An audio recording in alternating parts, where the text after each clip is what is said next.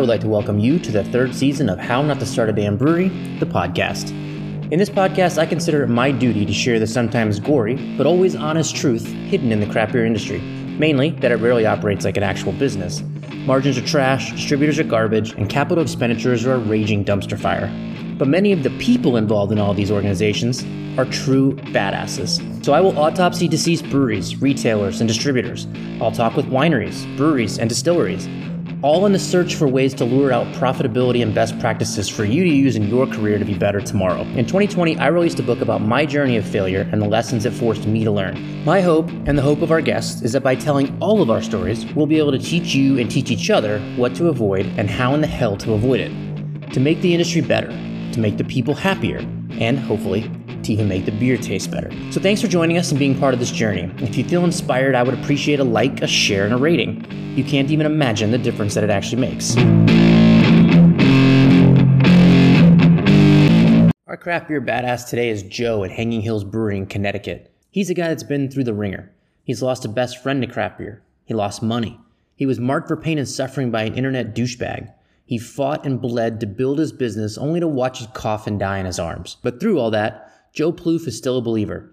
He still wants to make beer and sell it to people. He scraped his shit together, and eight months after his closure, he reopened as a contract brewery. He shares how he restructured his distribution footprint, reworked his recipes, and even hired one of those fancy social media people. In this episode, he shares why he did it and why he believes he's on the pathway to purpose in his life. It's a little early to tell if he'll be more or less profitable than the tired old brick and mortar brewery model. But by the end of my time with Joe, I found myself wanting to believe. He's a great guy who makes great beer, and I appreciate the hell out of everything he shared with us today.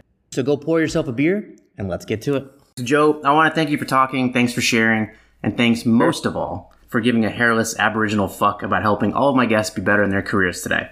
So welcome to the show. Yeah. So you started a brick and mortar brewery back in like 2016, built it, and you brew it for a few years, and then that closed right at the beginning of COVID, like, like March 2020.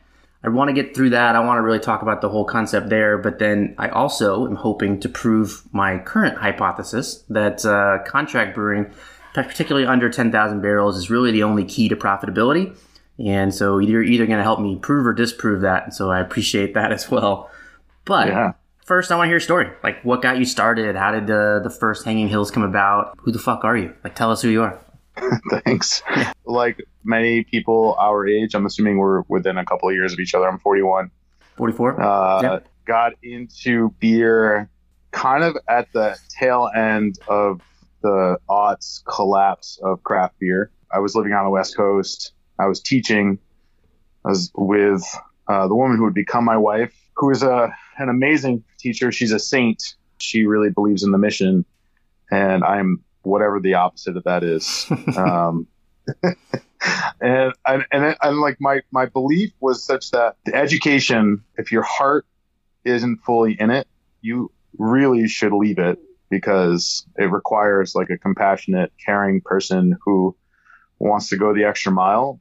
And if you don't leave it, you just end up one of those old guys who throw markers at students until you retire because you have job protection. And I didn't necessarily want to become a marker thrower. And I would complain about my job. And my girlfriend, who would become my wife, was just like, dude, just stop bitching about it and do something about it. And I'm like, all right, I make $50,000 a year. What the hell am I going to do? And so I started sending out resumes to every brewery. I was living in Portland at the time within 50 miles of our house.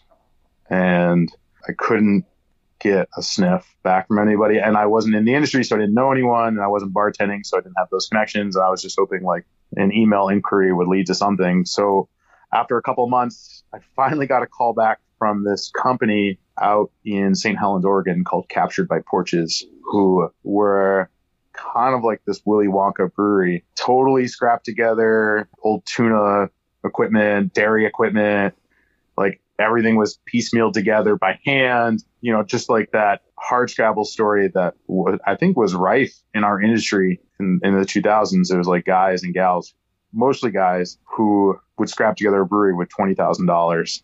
And it would work. And I think even Sierra Nevada did that, technically. You know, I look at Ken Grossman, that dude, like, hand drill 10,000 holes into like a four inch steel plate to yeah. have a, a, a, lauter system in his brew house. So, like, all of these guys were cobbling together their breweries, I mean, there weren't even that many manufacturers who were making 10 barrel, 15 barrel, 20 barrel brew houses. I mean, there was pub systems, and I think like DME was around, and but they were so prohibitively expensive at the time that you did what you had to do, and that's sort of what Captured by Porches was.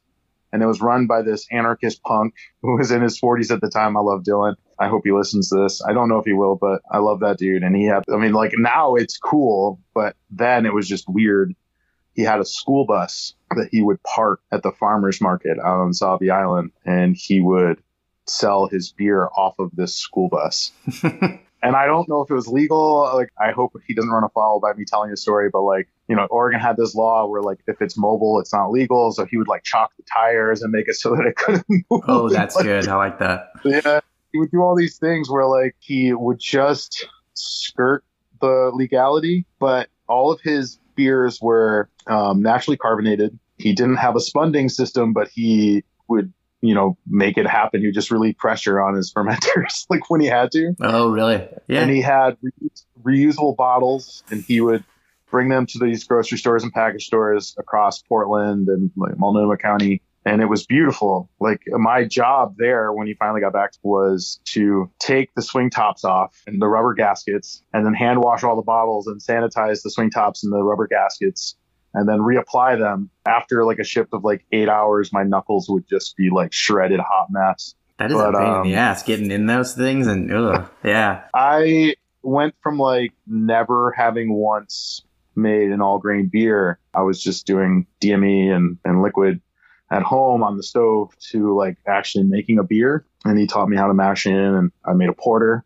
which at the time was a sellable product. and there's commentary on the industry. My how it's changed, yeah, right? It was called Cuddly Panda Porter. Like as soon as he started distributing it, I like I went to this grocery store called New Seasons and I like stood underneath it and had my wife take a picture, and it felt it literally felt like getting a song on the radio. Like right, uh, you were famous you know, at that point, or, or like in my own head, I was a hero to myself because I had accomplished something. You know, it was like a really big deal, and so I wanted to further that feeling into a career. I applied to and was accepted to the American Brewers Guild out of Middlebury, Vermont. Other side of the was, country for you at that point. Yeah, but my wife, my wife was already like she's from uh, Connecticut, and she was missing her family. You know, it was like, if we're gonna move back, can I do the Brewers Guild? And she was like, I don't care, just stop complaining about teaching. so I went and I, I got waitlisted for three years, but then they bumped it up a year. I took the spot. The one thing I miss about those early days was that feeling of like these tiny successes, like having like these huge impacts on my overall happiness. Like I know that sounds like cheesy as fuck, but like when they bumped up my acceptance by a year. I had like won the lottery. I called Elizabeth over. I said, "You have to look at this. They're letting me in a year early. This is gonna be the best fucking year of my life. I'm gonna go to beer school. I'm gonna intern wherever." I was at the time. I was trying to intern at Ninkasi. It was such a huge weight was lifted off my shoulder because I was now going to be like a, a trained brewer. So I did the Brewers Guild. Uh, I learned a ton of stuff that I had no. I filtering like Dylan didn't. I didn't even know what a filter was for. a sock filter? What the fuck is a sock filter? And these lenticular filter, like that just sounds like a made up term, like whatever. And then I interned at Harpoon. Like I said, I had only made one all grain beer seriously up until that point. Like I didn't know anything about making beer. And then I go to Harpoon, who was probably top three largest brewery in New England at the time to intern. They put me in the lab. Then they had me extracting alpha acids from finished product and, and like, you know, determining real IBUs through a GC, a gas chromatograph. They had me doing like DO tests and like they actually had me doing some real hands on stuff. And it was incredible. It was like eye opening. Go from like Dylan, who I said was like, you know, naturally carbonating his beer on this ramshackle brewery to a processing plant where they were doing real QA QC procedure and then I began to understand that like making beer wasn't just about craft and artisanry. It was like, you know, it's a real career. It's a real serious science that involves a lot of money. So I did that for five weeks. Did some, you know, they put me on their bottling line, which I don't know if you've ever worked on a, well, you, you filled bottles before. Did, did you guys have like a Meheen or something? Yeah, we had a six head Meheen, but nothing like what they were using, I'm sure. Just, it's deafeningly loud. Like just these these bottles going through a twist rinse. and it's ching ching ching ching ching ching ching Mm. for like you know, 10 to 12 hours a day. I realized that I didn't want to do that. Like I, I like I wanted to make beer more craftsman side than that side because it just seemed like running a plant, you know? Yeah, not not creative or interesting, and and I think those are cool. And definitely after, so I'm I'm definitely more Dylan's side is where my brewery was. Where we, I just I love the inconsistency. The the labels didn't match. I thought that was fun. Like I just the art of I want to make something. I make it today, and I may, I may never make it again. There's also the balance between that model. I don't think is economically viable. so Yeah, uh, that's what I was going to respond with. Realized quickly, like, it makes more sense financially to be able to repeat these processes over and over again. Yeah, and as we'll talk about later, your distributors got to have that. They won't. They just don't. They can't understand it if it doesn't. And yeah, just all of it. it had you need to be more like Harpoon than me or, or Dylan, maybe I guess to an extent. But yeah, It's interesting though, you know, you say that, and this is kind of like a sidebar, but like the people who are still in this industry from like 30 years ago who didn't grow up to be Sierra Nevada or Deschutes, who still somehow run small operations, there is still a decent amount of artisanry. Like I, I think of uh, Moonlight Brewing in NorCal, and like his beers are some of the best in the world. You know, widely lauded to be one of the best lager producers in the United States.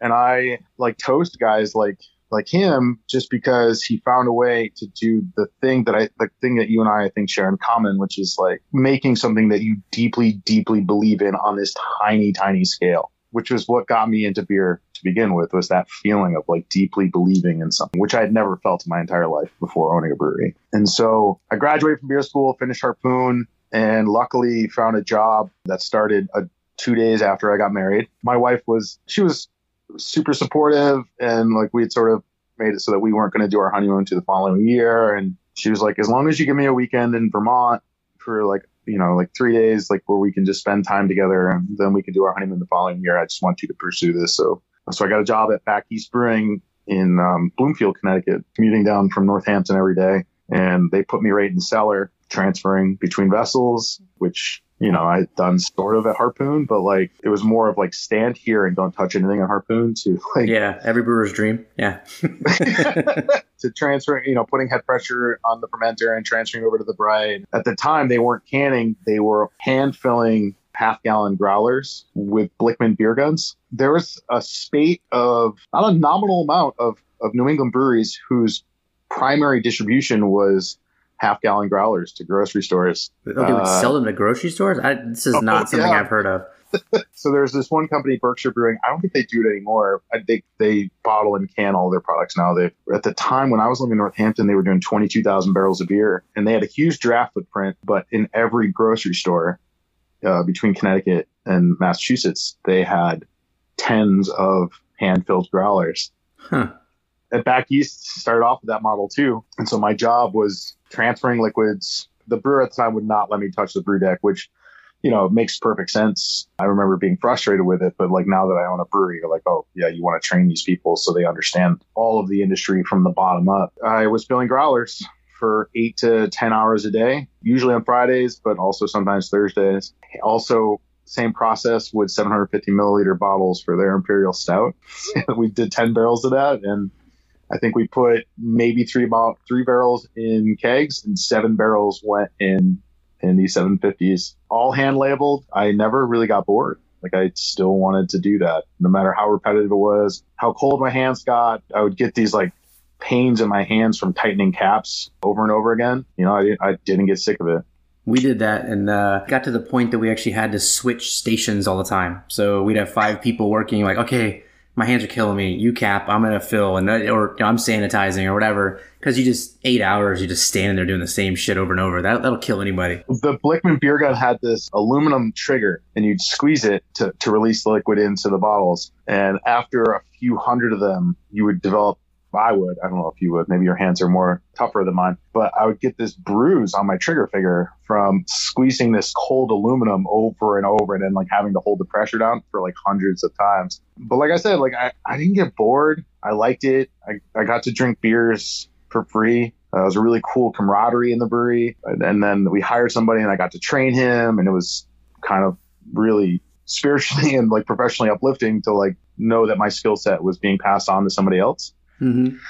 But I got offered a head brewer job six months after at this place, this brew pub in um, Granby, Connecticut. You can tell me if I'm talking too long, by the way. If I like, I tend to go off. We we actually don't have a topic on the podcast other than just the story, so it goes where it goes. But I do want to ask, since obviously you had a career, did you always want to own your own brewery? Yes, and so that's so when I tell you about this guy, it like led to opening the brewery. Okay. One of your parts of your book, you talk about how the cellar guy who thinks he could do better than the head brewer or whatever. Yeah. I didn't think that I could make better beer than Mike Smith, the guy who trained me at back east. I just knew that I wanted to make it for myself. And so I got this job, very short lasted job. The guy who owns that company and I hated each other from the first week. What'd you do to guy. him? I don't know what I did to him per se, but I know that my work ethic started to lag after like putting up with his shit for so long hmm like I would just start showing up whenever, and uh, he he had these like rules that like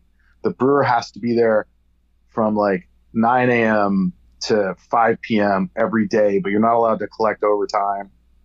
Uh, Uh, that kind of shit's just stupid. Like, yeah. yeah, and so like, and then the, a couple of times I had to because there was like mishaps in the brewery, like the steam jacket stopped working, or like the mill just was ancient and had crushed 10 bazillion pounds of grains, and like it, those things break. hmm and because they break, they add three hours, four hours, sometimes eight hours to your day. Then he would be like, "Well, you can't come in on Friday because you can't have overtime." And I'd be like, "That's the dumbest fucking thing I've ever heard in my life." Like this beer has to get transferred off the yeast on Friday, and like the whole week is like our lives as brewers are scheduled around yeast. Yeah. Whenever it's done, it's, that's the main employee of the whole place. And so after a few months of that, he also believed that CO2 wasn't necessary to transfer liquids, uh, to transfer beer from a fermenter to a bright tank. So he turned off the CO2 to my brewery. Wow. Uh, when I, uh, he didn't like me purging tanks, which I was like, that's the dumbest fucking thing I've ever heard in my life. Like, why do you even have a CO2 tank if you're not going to blow down the tank? He clocked me out once when uh, my former head brewer came in to see how I was doing, and he was talking to me in the brewery, and then I go to clock out at the end of the day, and I was already punched out. like, I went up to him. I went up to him and I was like, "Yo, did you by chance clock me out? Because I went to go clock out and I'm already clocked out." And I, I swear to fucking God, he pulled his cell phone out of his pocket, put it up to his ear, and looked at me. He's like, "Oh, I gotta go. I gotta call." he didn't even answer you. He just bolted. Like at least have the balls to answer it on the way out, right? Like, yeah, fuck you. You were talking. And so I, I like tried to quit and I go in his office and I sit down. I'm like, I can't work here. Like this sucks. Like we don't like each other.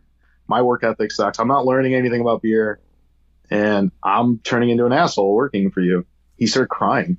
Now all of a sudden he He has emotion and cares, and You're my brewer, man. Like you can't leave. I left like second guessing myself. I'm like, all right, fine. I'm going to give this one more chance. And then two weeks later, he called me into his office and fired me. and it turns out, I, I can't prove this, but it turns out he had like found somebody to replace me, but he had to wait for that person's two week notice oh to go right. in.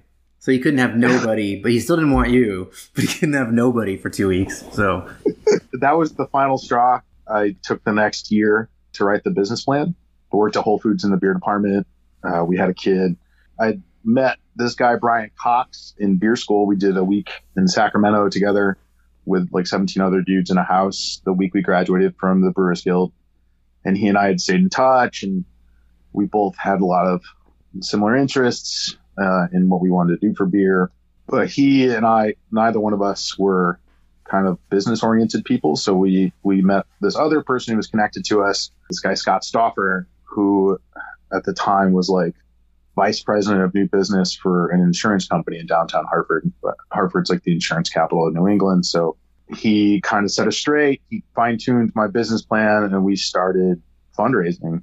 We applied for and received uh, an SBA loan through an arm here in Connecticut called HEDCO. We did a Kickstarter, a successful Kickstarter. Remember Kickstarter?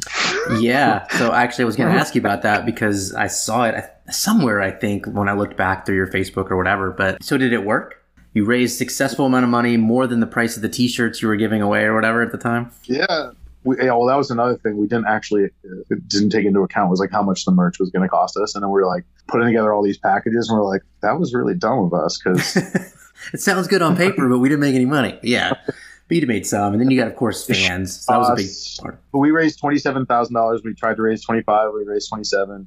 Kickstarter takes their cut, and then it's like twenty one, and then you know you take in the merch into account, and like all of a sudden you're looking at like you know fourteen thousand. But still, we were successful, and we built out the brewery for just over seven hundred thousand dollars, including equipment. There was nothing in place infrastructure wise except the building was powered, uh, and there was natural gas, but everything else had to be had to be routed and uh, plumbed and, and built out. And that's Um, leased and- space. You guys didn't buy the building too, right? Oh no, man! I think that would have been a nightmare separating at the end of when we closed down if we owned the building. But uh, oh yeah. we leased the space, and our first weekend, we had pl- we had been planning on being open Friday and Saturday the first week, and then the local newspaper ran this story that we were going to be open like Thursday, Friday, Saturday, and Sunday. Like we didn't tell them that. And so we ended up having to like change all of our, our hours and shit. But like we had a line out the door on the first day. We did like I think to this day it was like our best single sales day.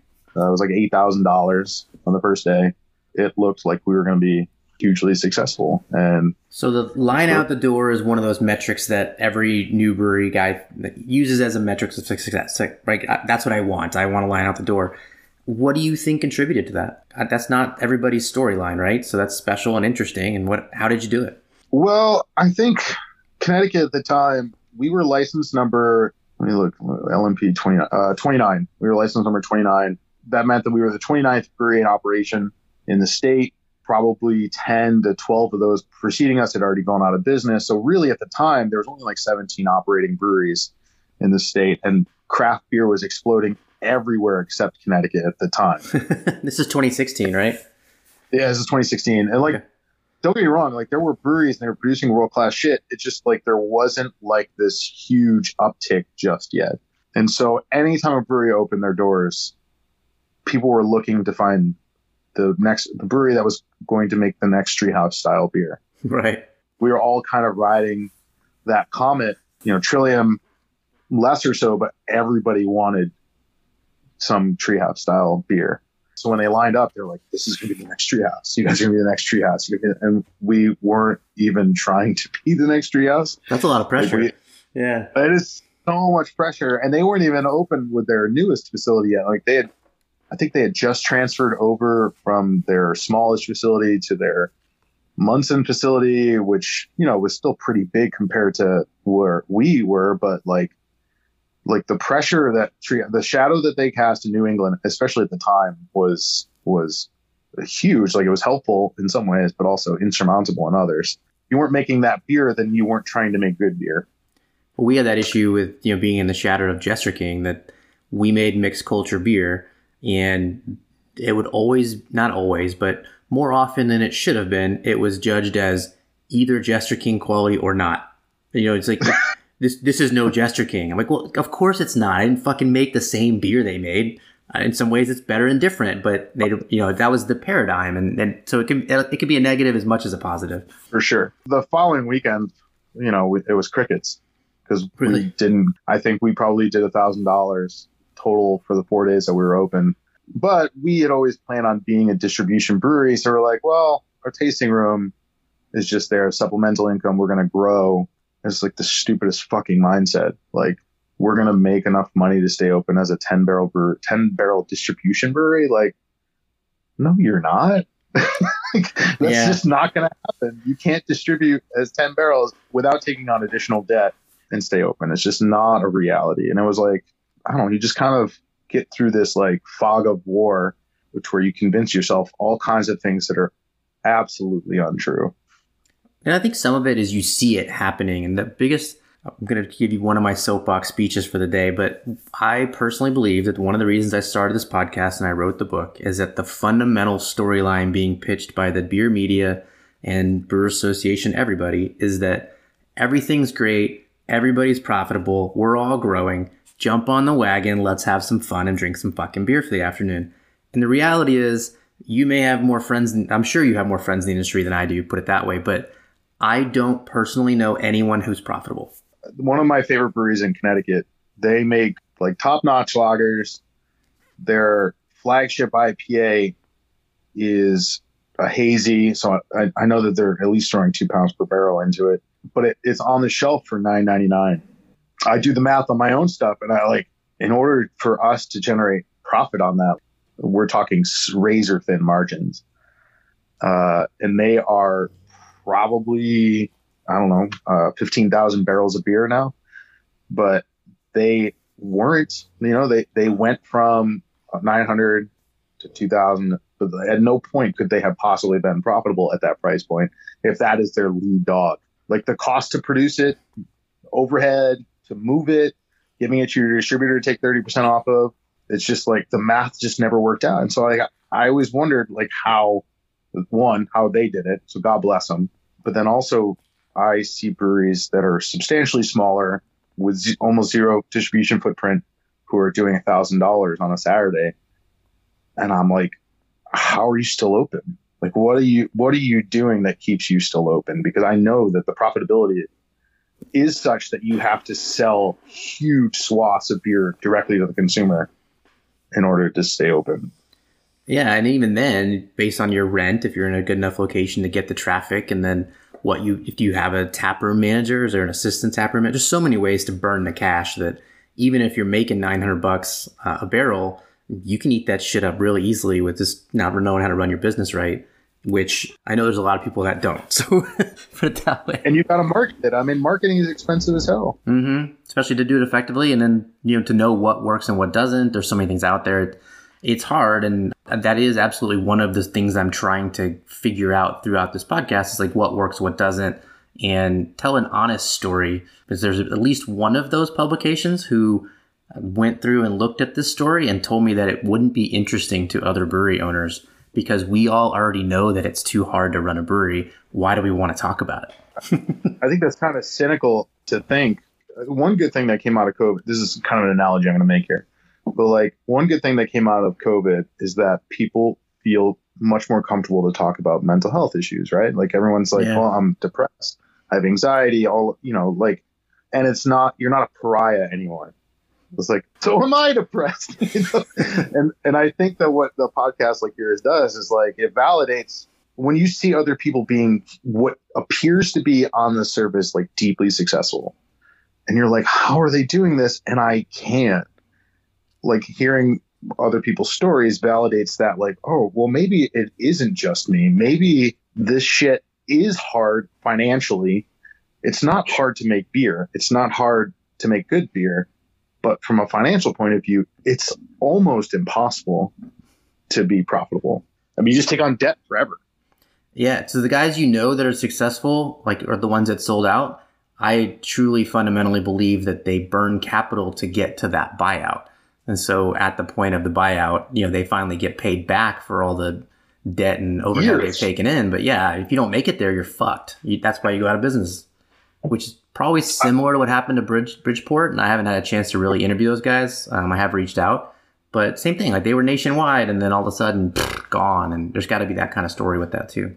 I remember uh, when been what 2011 or so when Goose sold to AB. There's obviously issues to selling out. Like I'm not I'm not trying to condone it. I remember the founder uh, being presented with this conundrum, which was in order for him to make a volume of beer that would be profitable, he would have to take out some huge number in loans. And he looked at it like, I'm, I think he was in his late 50s at the time. What's he going to do? He's going to stay in beer until yeah. he's 80 to pay off these loans? With these razor, razor thin uh, margins. And if anything happens, it drags it out. yeah. I mean, look at the beers that Goose was producing at the time too. I mean, like yes, there's Bourbon County, but that's a single day release. Three three one two, and uh, Honkers.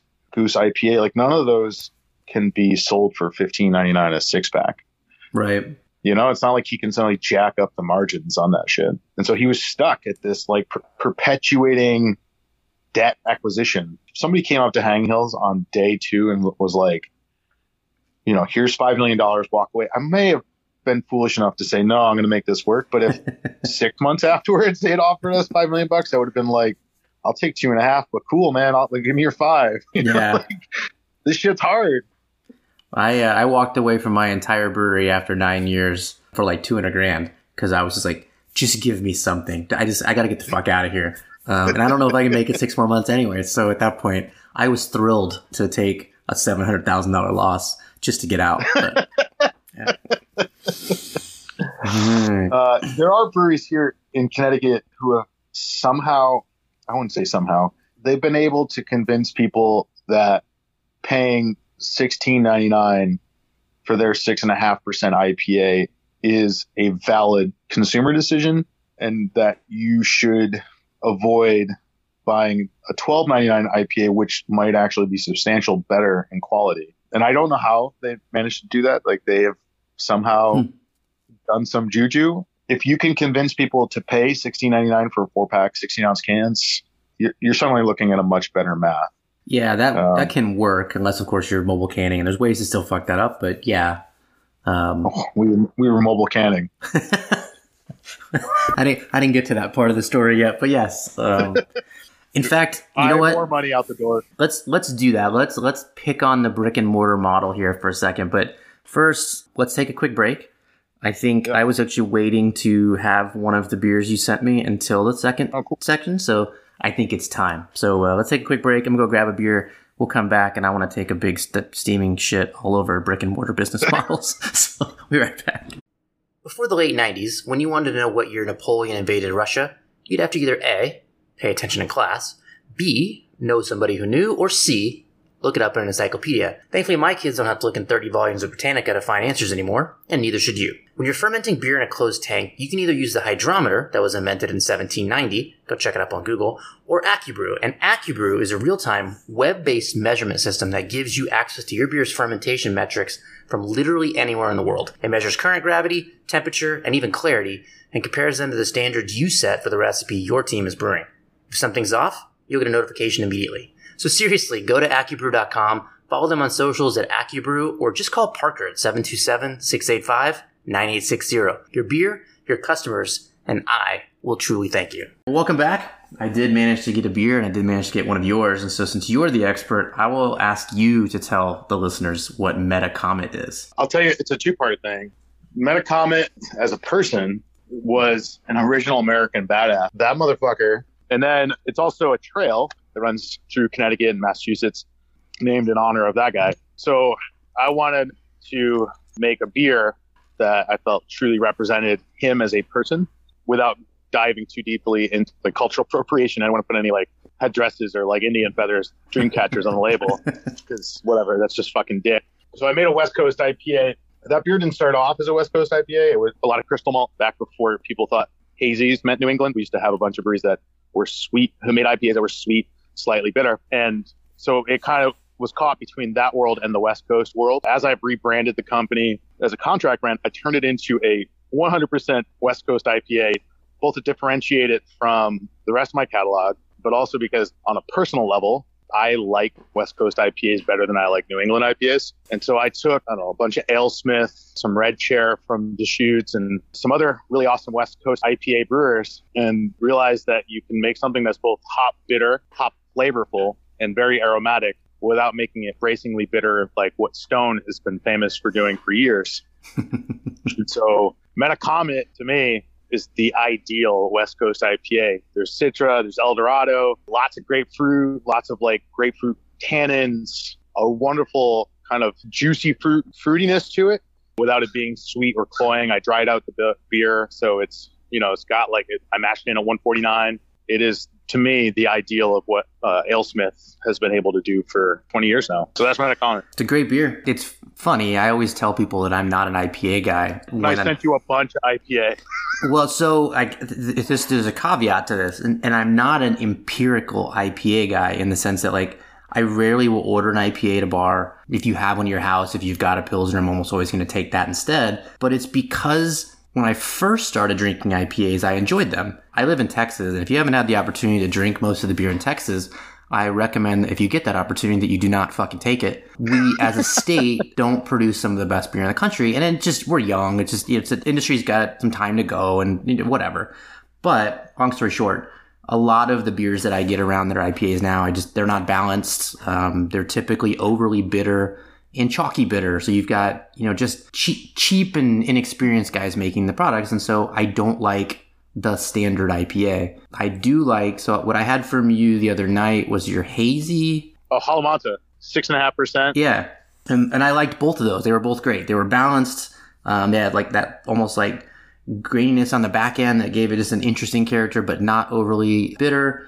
And, and it's the same thing. It's bitter, but in a pleasant way. So good job. I do like this IPA. It makes me laugh. I say this all the time whenever I drink someone's IPAs that are good, but I'm not an IPA guy, but I like your IPA. So. Oh, well, I appreciate that. There's a guy in Seattle. He owns Cloudburst Brewing, Steve Luke. He preceded me actually at Cambridge House. So we have a, a mutual boss in common, as it turns out. Uh, he was the guy who, who took, clocked me out. And so I've connected with him over DM and shit like that. And he has this philosophy that like to make a, a, high quality IPA, you should be building hop structure and not necessarily overkill it with dry hop, which is what a lot of New England hazy brewers try to do. Is they think that the most flavor extraction you're going to get and the least bitterness you're going to get is the target. And what ends up happening is that thing you just described, where you get this bracing hop burn down the back of your throat from all that chlorophyll, all that green matter that's in the in the hop. And I personally think that that's a humongous turnoff law in the beer. Like just because it's hazy doesn't make it like a good, a well produced beer.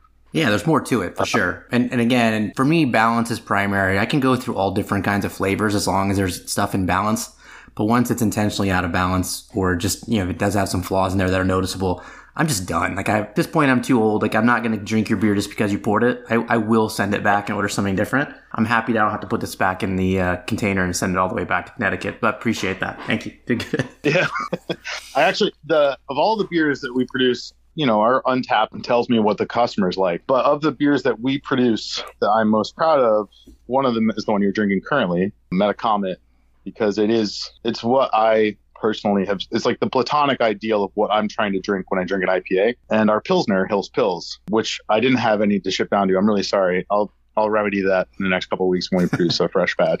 I'll hold you to that. Both of those beers, when we brewed them at Ledyard Street, were very different than what they have become in the last year and a half. Uh, Hills Pills was Brian Cox's a very, very well produced Pilsner, uh, but it had Vienna malt. He was a big fan of throwing Cascade in in late edition, so like 15 and, and, Whirlpool, and it was very well received. Was, I, this is not to disparage that beer at all, but when I took over the company, my my primary goal was to redesign both of those beers to be what both what I wanted and also for the Pilsner to be much more Germanic. And so the Hills Pils is now only Pilsner malt and it is only Saphir hops. And so, you know, like German malts, and German hops, and it's naturally carbonated now, which it wasn't before. Now drinking it now is a much more pleasant drinking experience for me because they're like I, I don't know, like the, some of these guys, I don't know if, if they're taking kudos from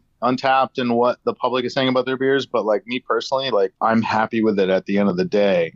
Then that's more important to me. And I know that's a shitty business model. I drink Metacomet and Hills Pills, and I'm like, I fucking made this beer, and I'm real happy for it. Again, I have many soapboxes, but this is one. I think that Untappd has systematically destroyed the industry. And that's one of the reasons that to be successful, you ultimately have to cultivate the uh, fandom of those douchebags who are online who don't know what the fuck they're talking about, but that are so you know adamant about talking about it. I think it has ruined the industry, and I, I long for the day that I don't think it'll ever go away, but that we can evolve past it. That would be fantastic. I think that we were talking about before with with Moonlight Brewing. That guy, I'm blanking on his last name. His first name is Brian. He has somehow cultured his brand to be a brand that doesn't give a fuck about Untappd. I mean, his Untappd scores are probably tremendous because he makes world class beers, but like he doesn't cater his beers to getting a better Untappd rating. Which there's a huge distinction there. I see there's so many breweries. I mean, Connecticut, much like Texas, is a newly developing craft beer community. If you are trying to make a name for yourself and doing so indirectly is by having a high on tap rating, you put out slushy beers. You put out hop burn, overly dry hop, hazy IPAs. You you know, you you cater specifically to what people are immediately going to overrate on on yeah. Untappd. Stouts that taste like brownies. like yeah, pastry stouts. And like and like don't get me wrong, like I will drink those too. I won't order them at a bar because I want to enjoy every sip of something that I'm paying a premium for. But I'll drink them, especially if you bring them over my house, and, and I'll compliment them on their virtues. But at the end of the day, like like fuck those beers. Like fuck them. Like uh, they suck. Like they and and like it sucks that you willed your your brewery, this thing that you started from a passion, into something that is completely devoid of passion and it's pursuing Untappd ratings and financial windfall. Like it just sucks. It, it, it is a fucking bad model. I don't think that those guys are profitable either. And so at some point they're cultivating the pop- popularity to make a product that is even more expensive and has a worse margin. So the, I don't, I don't know that these guys are necessarily bringing home the cash either, but they're definitely getting more attention. They're getting a lot of attention. I think that you're not going to become a millionaire overnight, but if you can figure out a way to, you know, sell every single drop, every can and every pint directly to the consumer of a particular handful of beers a couple times throughout the year, you can increase your margins to the point where you are showing profit. Mm-hmm. And that, because that is the primary driver, you end up with beers that like that don't impress you or myself or like probably a shit ton of breweries. Like I don't think Ken Grossman goes home at night and, and is like, I can't wait to drink this Vale beer. Like, yeah, like I, I just don't think that that. I mean, he he's probably you know respective of its quality for what it is, and and can acknowledge that the person put a lot of time and effort into producing it. But like, I want to drink Rathaus Pilsner. I want to drink AleSmith. I want to drink Deschutes. I want to drink, you know, Great Lakes all fucking day. The interview that comes out next week actually is with um, a guy here in Texas that went out of business. Well, technically, he got kicked. He got kicked out of his brewery, and then it went out of business after he left. And he loves milkshake IPAs. And I just I let him off the hook this time because I do like Dean, but I'm like, fuck you and your milkshake IPAs, dude. Come on. I mean, I think they have a place, just like uh, like RTDs um, have a place, and and and like seltzer has a place. Like I'm not gonna shit on those segments. I'm not gonna brew those beers or seltzers or milkshake, hazy, whatever. I think that they have a place, but I also don't think that they necessarily mean that you're a high quality producer of of craft beer. And it sucks because at the end of the day, we're still businesses, you know. So you, you like have to make something that is that generates a profit. Yeah, McDonald's is still um, the largest restaurant chain in the world. oh man, McDonald's. and it, it, sucks, but I think your theory is correct. Like if you brew a passion project beer, you, you can't find a way that's profitable anymore unless you're brewing at such volume like Sierra or Deschutes that you can overcome what most brewers under 15,000 barrels are producing. I don't know. It's it's kind of dispiriting on one hand, but then kind of also it like takes the handcuffs off too. If you can figure out a way to stay open and and not be profitable, but just stay open, if that's the goal. just keep getting investors, awesome. new investors on board every year. or just like break even all of the time and never show profit. Like if you could find a way to break even brewing the beers you love, like God bless you, man. Well, so on that note, wow, I promised that we were going to shit on the brick and mortar business model. So let's talk about the four years that you were open before you yep. had to close. Now yep. that you're looking back, you've had a year of contract brewing. You've had some success and some, some great rebranding. What were the pain points to profitability? Like what do you think looking back went wrong? So give some examples. Was, was the tasting room an issue? Was it distribution? Did you over payroll? Did you guys borrow so much that you couldn't afford the debt service or, you know, what, what was, was it mobile canning, which it could have been? I mean, I think if you add all of those up, you get to the answer. We opened up right at the beginning of this shift in consumer behavior. This it's this is not the primary reason, but it's it's hugely descriptive. We opened up under the belief that if you built the best mousetrap, people would come knocking down your door to come get it. Um, That's actually that, mistake one in my book. Sorry. And uh, but there were models that proved that, that proved out that theory because there were so few breweries at the time that people were going out of their way to go get your beer. Um, yeah, well, you guys had a line out the door when you opened. I mean, that's proof, right? It was just interesting yeah, and great. And... But then within six months of us opening, 30 more breweries open. Mm-hmm. We were one of the first to open up in 2016. I think there were three three preceding us, and then by the end of 2016, we'd gone from I think 21 operating breweries to over 50 in that year alone. And in the last, we're up over 100. There's like 110 now in the state, and we're there's three and a half million people here. Like the entire state of Connecticut can fit in the Houston metro area. Hmm. It's a tiny state, and so the people stopped chasing down the best mousetrap. They started going to the places that were two blocks or a mile, maybe two miles from their house. Regardless of quality, I mean, you know, there are obviously guys who are close proximity who are making great beer, but then there were guys who were not, guys and gals. The proximity factor became a huge driving force. But also, we, we were talking about before, like the hazies. Like, if we weren't producing Treehouse on day one or something approximating some analog of Treehouse, then people were just moving on to the next one that was hopefully going to do that. Mm. It took us a year to realize that we had to start giving people what they wanted. We, and we opened our doors up. We had a mild on draft. We had a pale ale. Our pale ale YPA was our flagship. It was stupidly named beer as yellow pale ale. but also a pale ale in Connecticut was a death sentence. Like people just don't drink that style here for the most part. And we had IOPA, which is India Oat Pale Ale. Fucking morons. We just had these terrible, terribly branded products.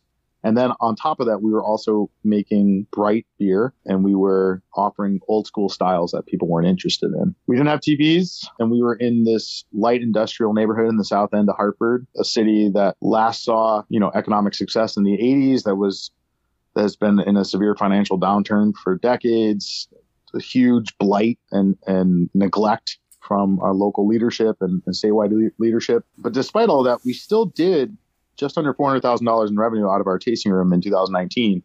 Like we were able to, to figure it out. Like we, it just took us a year to realize, oh shit, we have to give them a hazy. Like oh Mhm. shit, we have to offer like you know we can't put a mild on draft, and we have to start canning our beers, which led to mobile canning. Did you Um, bottle before or just doing draft only? we were draft only. Okay. I was self distributing locally, which was a boon for us to kind of put what self distribution was able, allowed us to do. In 2019, I personally sold and self distributed a volume of beer that last month for the same sales period, my distributor had reached 14% of. Year to date, November for 2021. If you looked at July of 2019 and you looked at July of 2021, my distributor had sold 14% of that same volume Okay. of beer. So I had developed really good relationships locally uh, with a lot of accounts. I was selling, and we were selling anywhere from 40 to 120 cases every Friday out the door directly locally, and then another 8 to 20 uh, logs and half barrels that my distributor has never even come close to doing in the same immediate footprint, which is, you know, fucking nightmare. and then de- watching watching our downstate, we had a downstate distributor at the time who in February of 2019 moved eight CEs total. Eight? Eight CEs. And they would always come back to us like, oh, you should lower your price. Oh, you should offer this. Oh, you should. I mean, it was always like, nobody nobody wants to drink a Hartford beer or like it was always these things that were like Hanging Hill's fault and not the fact that they moved eight CEs. So we were never able to grow the brand downstate and I entrusted that distributor to move the product and that was a lesson I learned. So that was a failure. And then when you compile all of that plus lack of financial success, watching your bank account lose a thousand dollars a month every month that you're open and then realizing you need to spend money in order to make money it really took a toll on the relationships. So Of the partners? yeah, and Scott and I, I like I love Scott Stopper. He's like an uncle to me. Like I, I fucking love that dude with all my heart.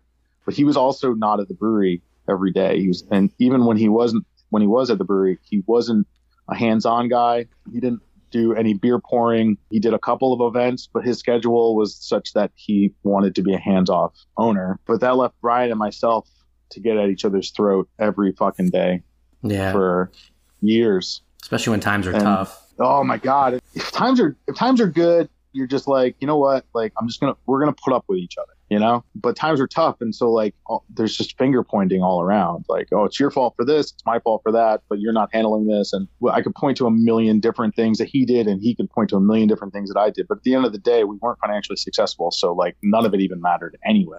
Hmm.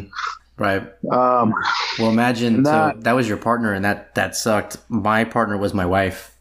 Uh, we are Oh, still man. married to this day, which congratulations. I think, uh, and I have told her this. I, I appreciate that. Obviously, the marriage that we have is very strong because it. The brewery tried very hard to kill it, and it did not succeed. So, Well, that's beautiful. And I'm happy for you guys because Brian and I have probably spoken less than 10 times since we closed. I was in his wedding. Like we were we were pretty good buddies. But like we just the egos. Like even if you're failing the egos are just like they're still there you know you know? And i did some really dumb shit that i'm not proud of and i did some shit that i knew worked but couldn't get other people on board for and i'm willing to accept my my responsibility there. But that brian announced that he was resigning in january of 2020 this is before we closed. And before COVID was rampaging the United States. Really, I mean, it was like a couple, a handful of cases, but it seemed fairly isolated. There was that cruise ship in Seattle that was like, hmm. I don't know if you remember that I one. They had like isolated those people. and like New York had a couple of cases, but like it, it didn't. It just seemed like something that was still off in the distance. And then on January 20th of 2020, my friends were at a protest in New York, and this internet character named Andy Ngo was posting their pictures and like alluding to where they could be found and have the shit kicked out of them. Wow. He has 300,000 followers or so. I DM'd him that if he ever walked into my brewery, I would throw a milkshake IPA at his head. And he screen capped it and shared it with his 300,000 followers. And I didn't share it from my personal account. Like I shared it from the brewery account. And it was something at the time I was like, fuck him. I want to let everyone know that I stand in solidarity with with so and so, and like, I don't care. Like, what, what's he going to do? Share it with his 300,000 followers? And that's exactly what he did, which led to some of the worst moments of my personal life. People were emailing my partners. They, you know, they doxed them, as they say. They, uh, posted all these all these right wing websites and like started harassing these people personally, calling the brewery, threatening to blow up the brewery. I got emails from people saying that they hoped that my wife was raped by a big black dick, which I was like, dude, thanks for sharing your fantasies with me, you weirdo. we, we just kept it. It just was horrific, and like I, yes, I fucking DM'd the guy, but it like that certainly did not help anything that was happening at Hanging Hills. And then closure, like the COVID happened, like for real happened in the United States. We got word from the state, well, from rumors, but that the governor was going to shut down on March 13th, the entire state. On March 12th, we had this all hands on deck meeting. My business partners, Brian was already walking out the door.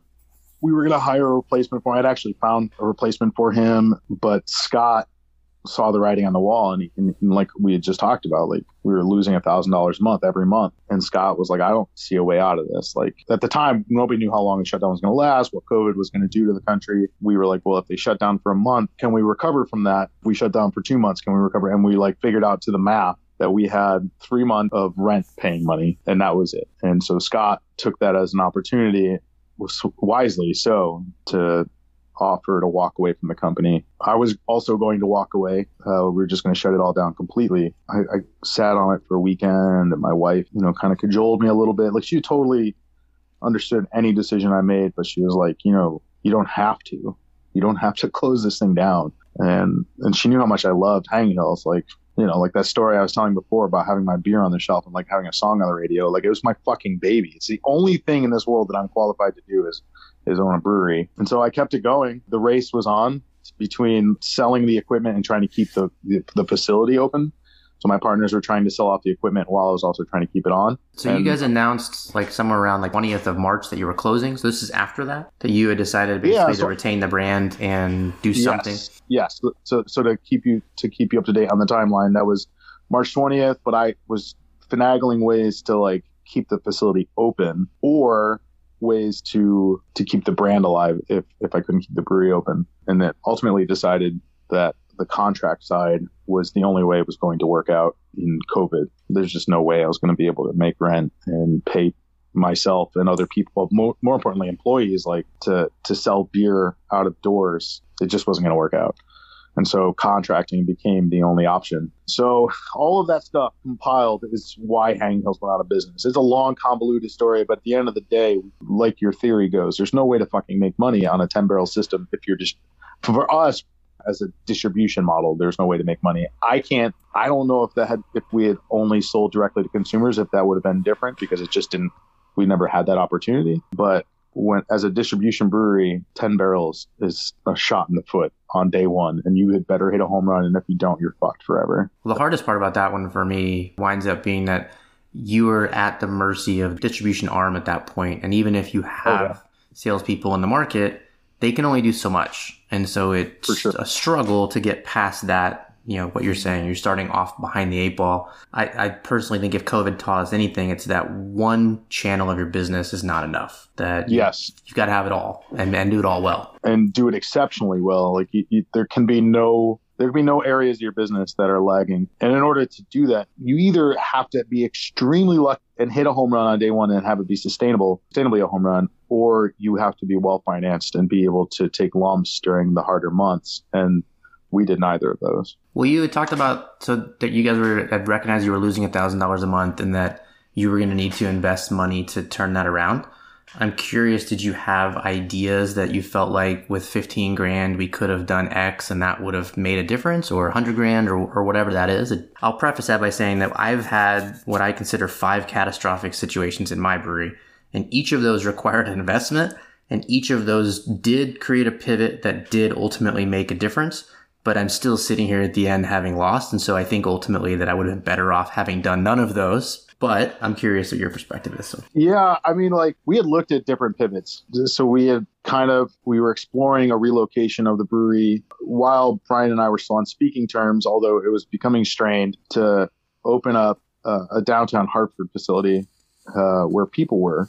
And we had figured out a model that we think might have worked out we never we never fully explored it because we never did it, and and part of it was because the relationships were so strained. I honestly don't know if there's anything we could have done differently with the success that we had already had. So like if you're asking me this in, uh, in December of 2019, if we invested hundred thousand dollars on 150 Ledyard Street, would things have been differently? Have ended differently, and I would tell you that I would be hundred thousand dollars less, and I'd owe somebody more money because there was nothing about that location that was working out. Even if we had had a canning line, like yes, that would have been an additional X thousand dollars a month that we weren't spending on the mobile. But like, there's other costs attributed. Like, you have to have a canning line operator. Yeah, well, uh, if the top line on the canning side isn't enough, then it doesn't justify the expense. If it's not driving more sales, then it's not going to help. Yeah, ultimately, if you're not driving more sales, you're not. It doesn't matter. a quote I think I had heard that you, you can't you can't save yourself to profitability. Like if you're just cutting costs to get profitable, ultimately that will implode on itself. And I think there's some truth to that. The different perspectives, but there's definitely some truth to that. I, I actually, I think that that is a very apt description. There was no saving what was happening then. And, and like that was that was really hard for me to accept for a long time. Like even in like six months ago, if you asked me that, I'm like, oh, I could have fucking done twenty different things, and I, we would we would have been successful. But like now, even even if COVID had never happened at this stage as a contract brand, there is nothing that was going to resuscitate what was happening down there on Ledyard Street. It just wasn't going to work. And you know, that's a hard lesson to learn. It took me freaking two years and change to really figure out that post production. Like I can't even imagine the, the, the, if we had stayed open, like I'd still be delusional about it, you know? You'd still be fighting so, the fight because that's what you do when you're in it. You're just to well, buckle you down. The money involved. Mm-hmm. You got time, money, energy. Like you're, you're, like I said, you're in this fog of war, man. It's like I'm convinced that something I do will work out right. Let's dig into what some of those things would look like um, after a quick break, and then also since you know since we need a little bit of catharsis, let's also shit on distributors when we get back, just for fun. All right, let's take a quick break. I love shitting on distributors so much. so, do you ride motorcycles? Because if you do, you want the sickest gear on the planet. And SimpsonMotorcycleHelmets.com is the site for you. Break free from the pack with your kick ass style and design that is as subtle as a sucker punch. When you're out on the open road, don't let anyone confuse you with your grandpa.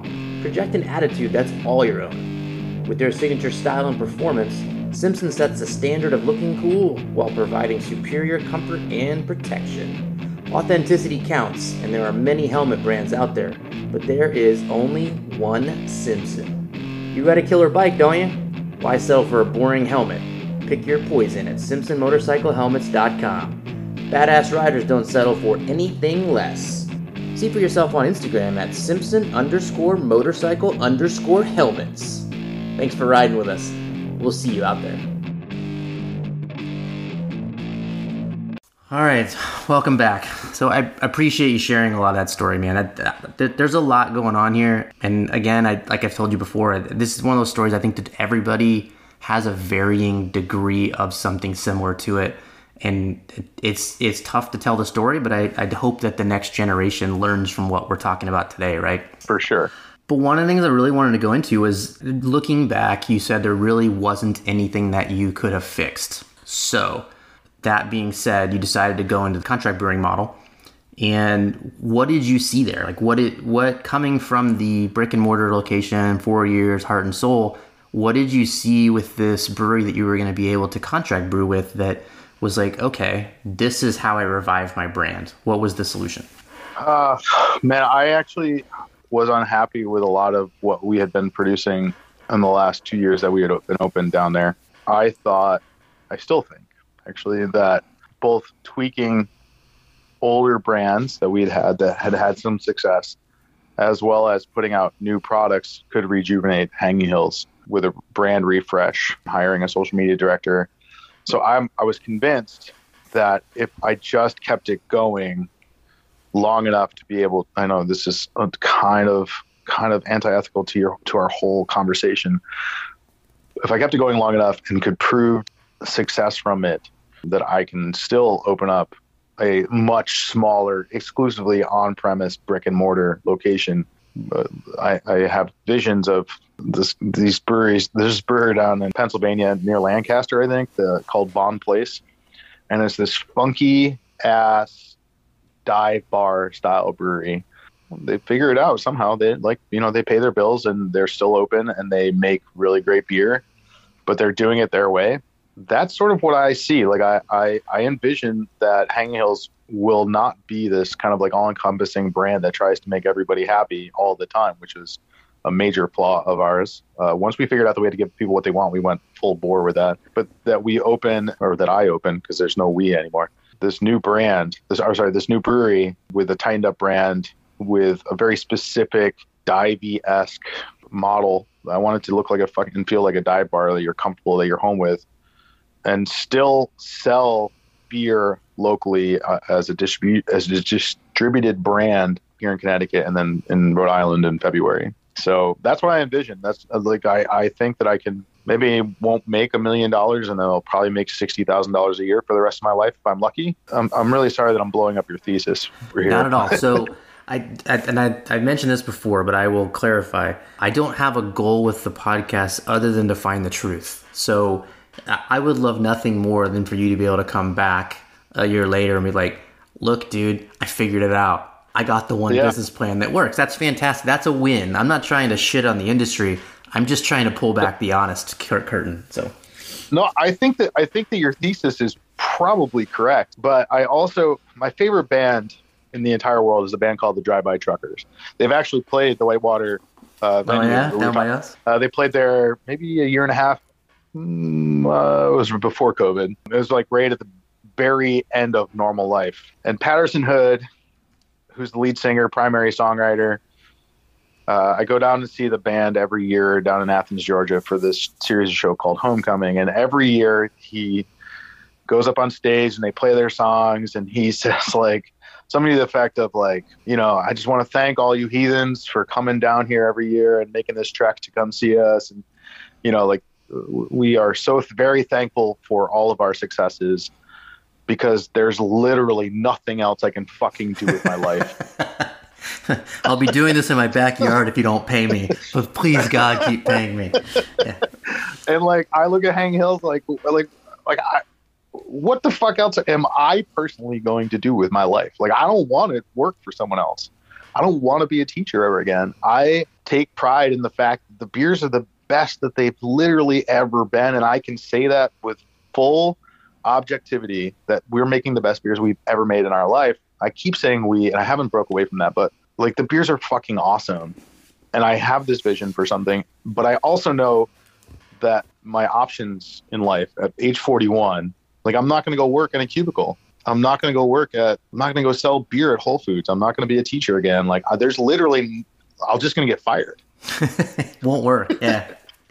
like I, am too feral at this point. Like I, I, I can't do anything else. And some people might call that limiting, but I would say that if you fucking have a thing and you love it, and and and it's this is ultimately the cheesiest thing I've ever said in my life. But if you love a thing, you got to find a way to make it work for yourself. Yeah. And I fucking love Hanging Hills. Like I, I don't love the name. It was a name that we kind of all begrudgingly accepted, and I don't love the history of the brand. But at this point, like through all of the failures and all the setbacks, there are these little glimmers of hope that I've been able to glom onto, and like that, I got nothing else. Like I fucking love this brewery, and that might sound pathetic, but I'm like, fuck you, dude. Like go work in a cubicle. You know, go work until go work until you retire doing something that you're just passionate about. Like I have this thing and I want nothing else. And so like I'm willing to do whatever it takes, uh, short of, you know, sucking somebody's dick. Like I am willing to do whatever it takes to make this thing work. No, short um, of that, we got it on on video now or on audio. so. I mean, like I always use butt, I always use the example that like every every like middle aged rich white guy I know um, wants to retire and own a brewery. Like you have the dream job, right? So um, at, at some point, they're trying to make enough money so they can invest in somebody else to do it. And it's not going to work for them. So if you know how to make the beer, you understand the marketing and the, the finance side, and, and maybe you only understand it now based on doing it wrong the first time, but that doesn't matter why. Now you know you're you're living the retirement plan of most people that I've met. So I'm never going to be a big rich brewery, and, and I've accepted that. You know, like I'm never going to be I'm never gonna make as much beer in a year as Tree House has to dump in a day before it goes to the canning line. Mm-hmm. Like in that, but I'm okay with that. Like what the like what, else? Like fuck that. Why would I want to do what they do anyway? They've already they've already done it. Yeah, it's boring now. So I do have a question. You you mentioned that uh, Hanging Hills is not your favorite name, but that's what you've got. So there were two different times that I thought about completely rebranding my brewery, like renaming it, starting over bankrupting the old company effectively, but not really. Just something my wife and I. But why hang on to the name? If you're going to completely reinvent the model, reinvent the beer, why hang on to the name at that point? I mean, uh, to go back to no pun intended. Why? Yeah, to go yeah hanging hanging on to the name. To go back to the drive-by truckers analogy, it's a it's a world class shitty name for a band. And and actually, I can go with that. Yeah.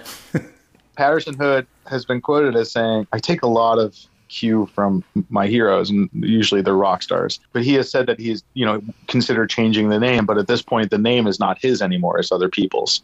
And so, do I, I change the name, change it to something hip and cool, and you know, sellable, and then what? I got to build a brand. Like I look what Jack's Abbey tried to do.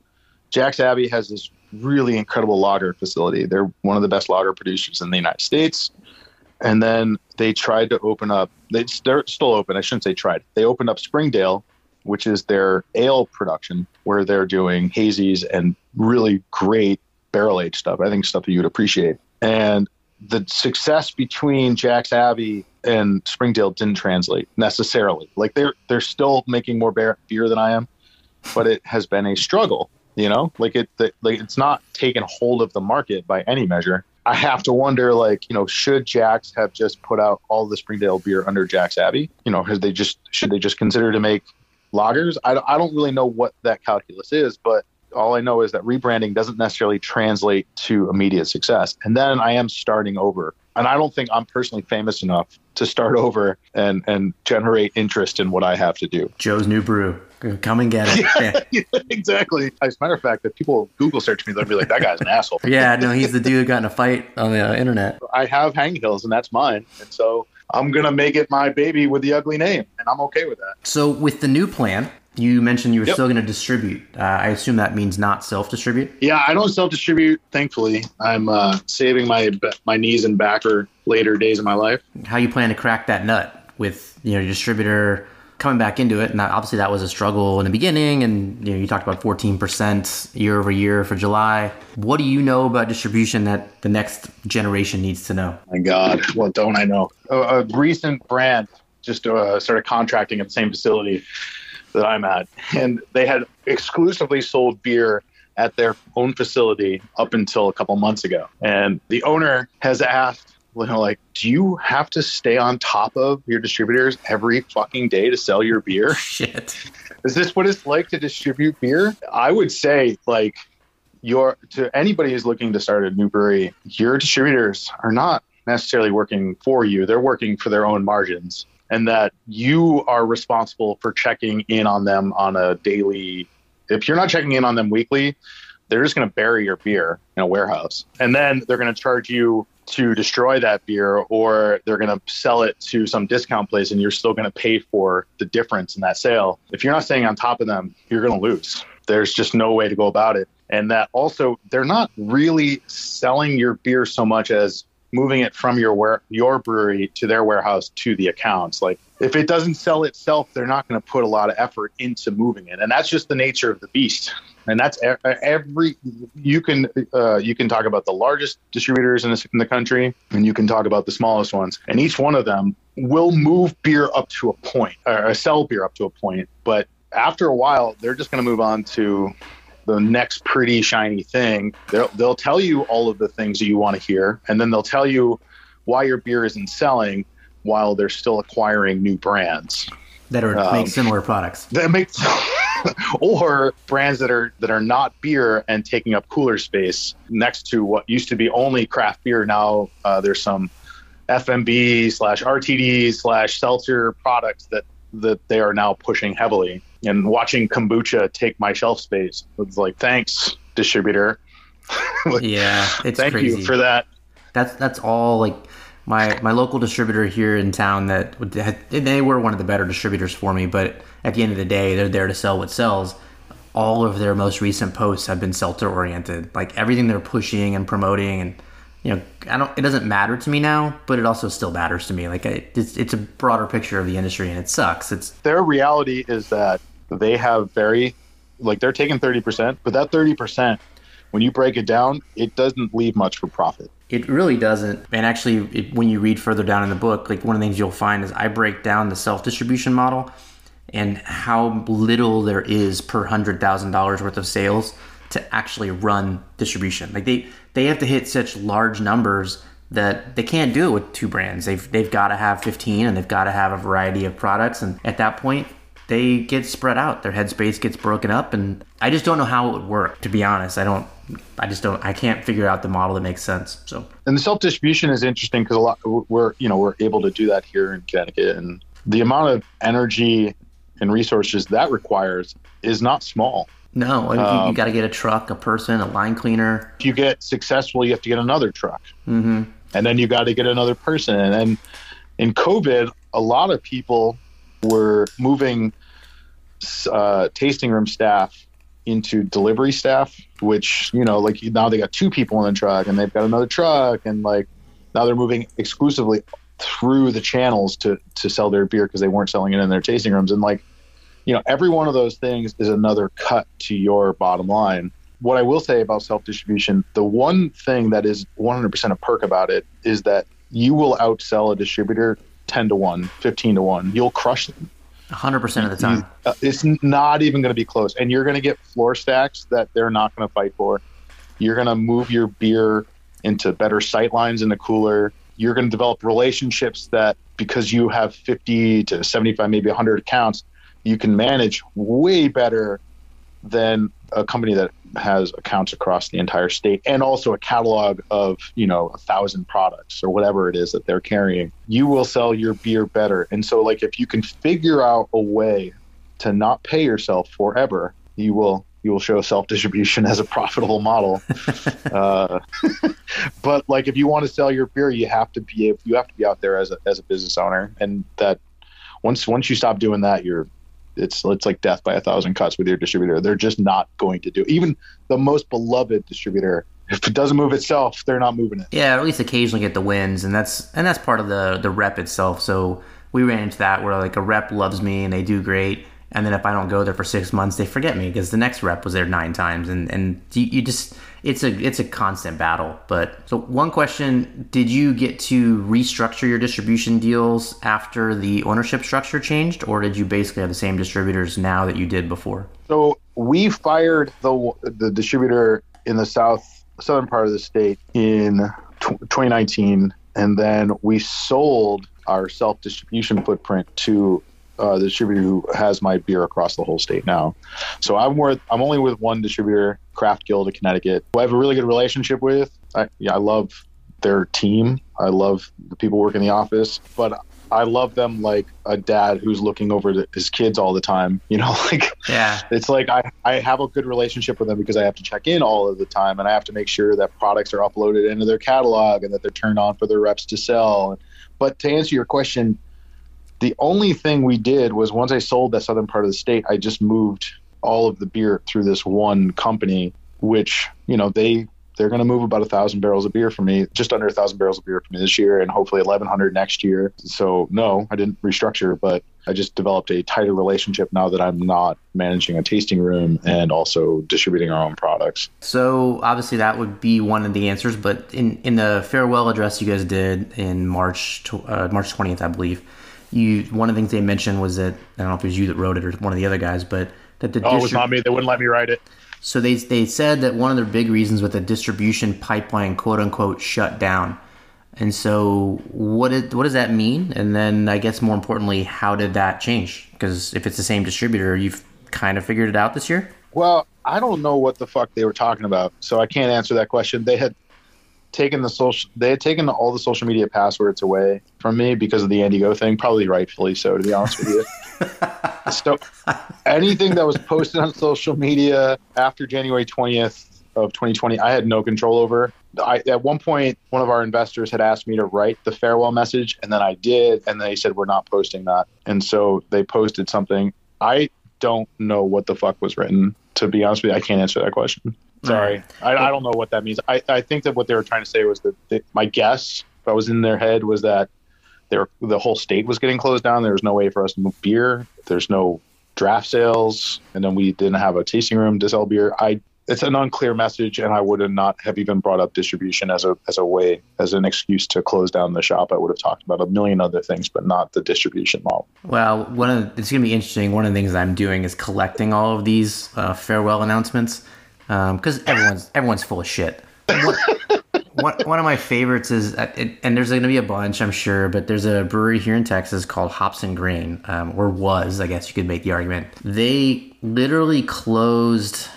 I'm trying to think of the date now, and I don't recall, but long story short, they closed after COVID started because they were primarily a uh, package.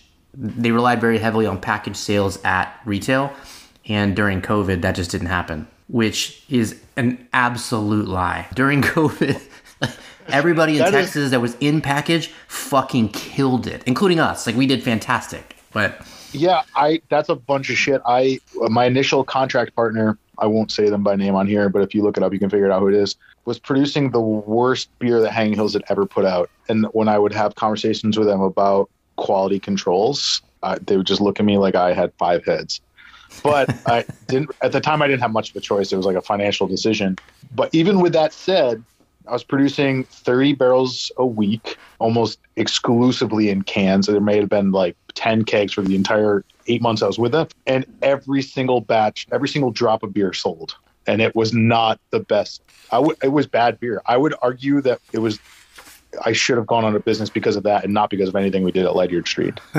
and so it still sold because people were sitting at home with nothing to fucking do and drinking. The only place they could go to was the grocery store and the package store.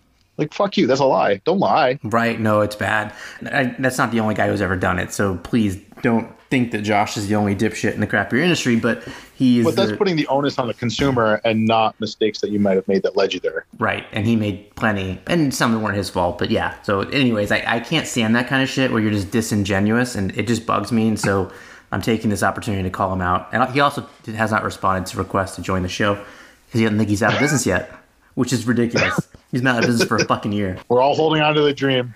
Yeah, no, and more power to him. I do hope everybody reopens and is a millionaire. I, I, by no stretch of the imagination do I want people to fail, but uh, whatever. There's that.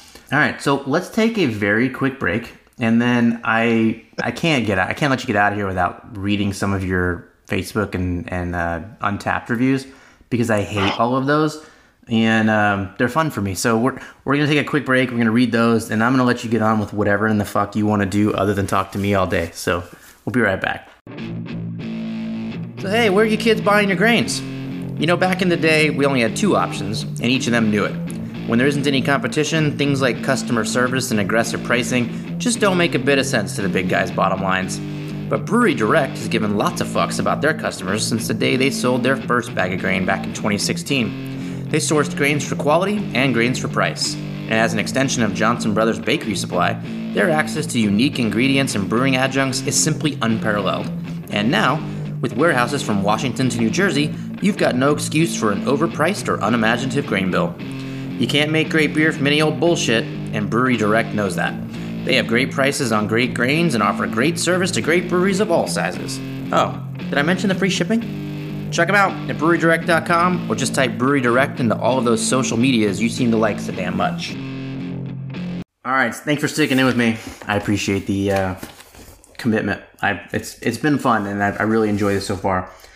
So I failed to mention earlier that I had poured a water tower which means that I probably need you to tell me what it is, or tell the listeners what it is, so that um, I'm not the only one enjoying it. Water Tower is a kettle sour. It's a Berliner Weiss made in the nouveau American way of kettle souring with a healthy amount of fermentation added fruit, so this is not an exploding can beer. Just want to throw that disclaimer out there. It mine did not uh, explode at all.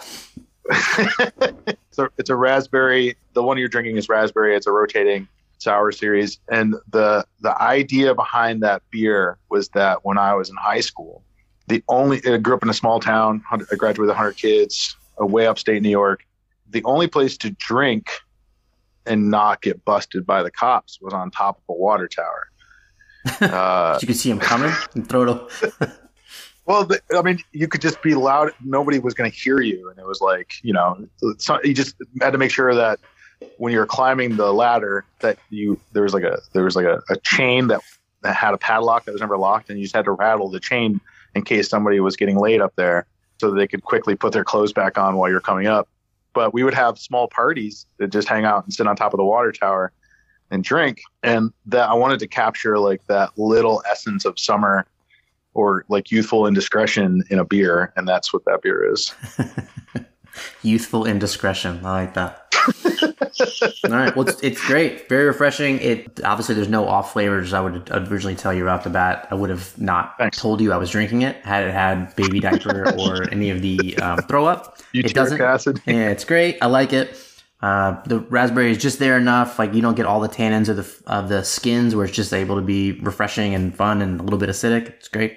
I actually think that all raspberry fruited sours kind of have a little farty quality to them. I think it's just a product of the fruit. I've never had one that didn't have a little bit of fart in the nose, but that one is very minimal. And maybe just because I'm sensitive to to sulfur in any way. And uh, but um, that, that one, that beer, I'm, I'm, it's not my favorite style of beer, but that one came out really well for us, and and I think we really dialed in on something there. Yeah, that's one of those. Like in general, I'm not a like kettle sour fan only because of the traditional aspect of whatever, and just me being a fucking douchebag. But I like the sour flavor, I like the light body, and I like the fruit. Um, and I actually did experiment with making one similar to this, and that's where I turned my head around. But conceptually, in the beginning, I was anti kettle sour forever. But there were a bunch, and, and actually, there's a guy that has a all kettle sour brewery in Austin who's a dick, and that was part of it. He ruined it for me. So I appreciate you making a beer that can help bring me back to where I don't hate all kettle sours anymore. Um, I mean, there is that little bit of. I mean, like I, I'm I'm gonna guess that there's a, a traditionalist in in you. Unfortunately, uh, yes, that, but yeah. that wishes that you could sour. Uh, if you're gonna sour with lacto, it would either be on a fermentation side in stainless or uh, uh later on in post fermentation barrel. I'm with you 100%. Uh, it, there's a little part of me that's like, I don't get embarrassed by much, but that there's a little tiny bit of like old school brewer in me that like slightly embarrassed to see that beer, that beer on the shelf with a Hanging Hills label on it because it is definitely like a cave to the market. With that said, it's pretty fucking good. Well, it's, it's, not sweet. So the ones I truly hate are the ones that don't use a yeast that dries out enough. Because obviously mixed culture is my paradigm, and so I, I want it dry and funky and whatever. I can take the funky out. I'm cool with that as long as it's mostly dry and has some acidity to it. And you've got mostly dry with acidity, so that works. So. Yeah, actually, the folks that, there's that brewery in Indiana started. I'm trying to think of what their name is right now. I'm blanking, but they do all kettle soured. They've since moved on to you know wild funk and shit like that, but um, they're really good. I'm gonna I'm gonna have to email you the name because I know that they're distributing in Louisiana. I'd had it in, in New Orleans a few times, but they're based out of Indiana. And they're, like you said, there's only a couple of people who really do it and nail it because it's too easy to make it a sweet, gloopy mess. Yeah, well, and that's what the Um, consumer tends to want. so, fuck you, consumer. It's your fault. Yeah, whatever. I'm sorry. I actually will be in New Orleans next week, so please email me that, and uh, if they have it there, I'll pick some up. So, I fucking love New Orleans. That's America's best city. yeah, no, my wife likes to make fun of me.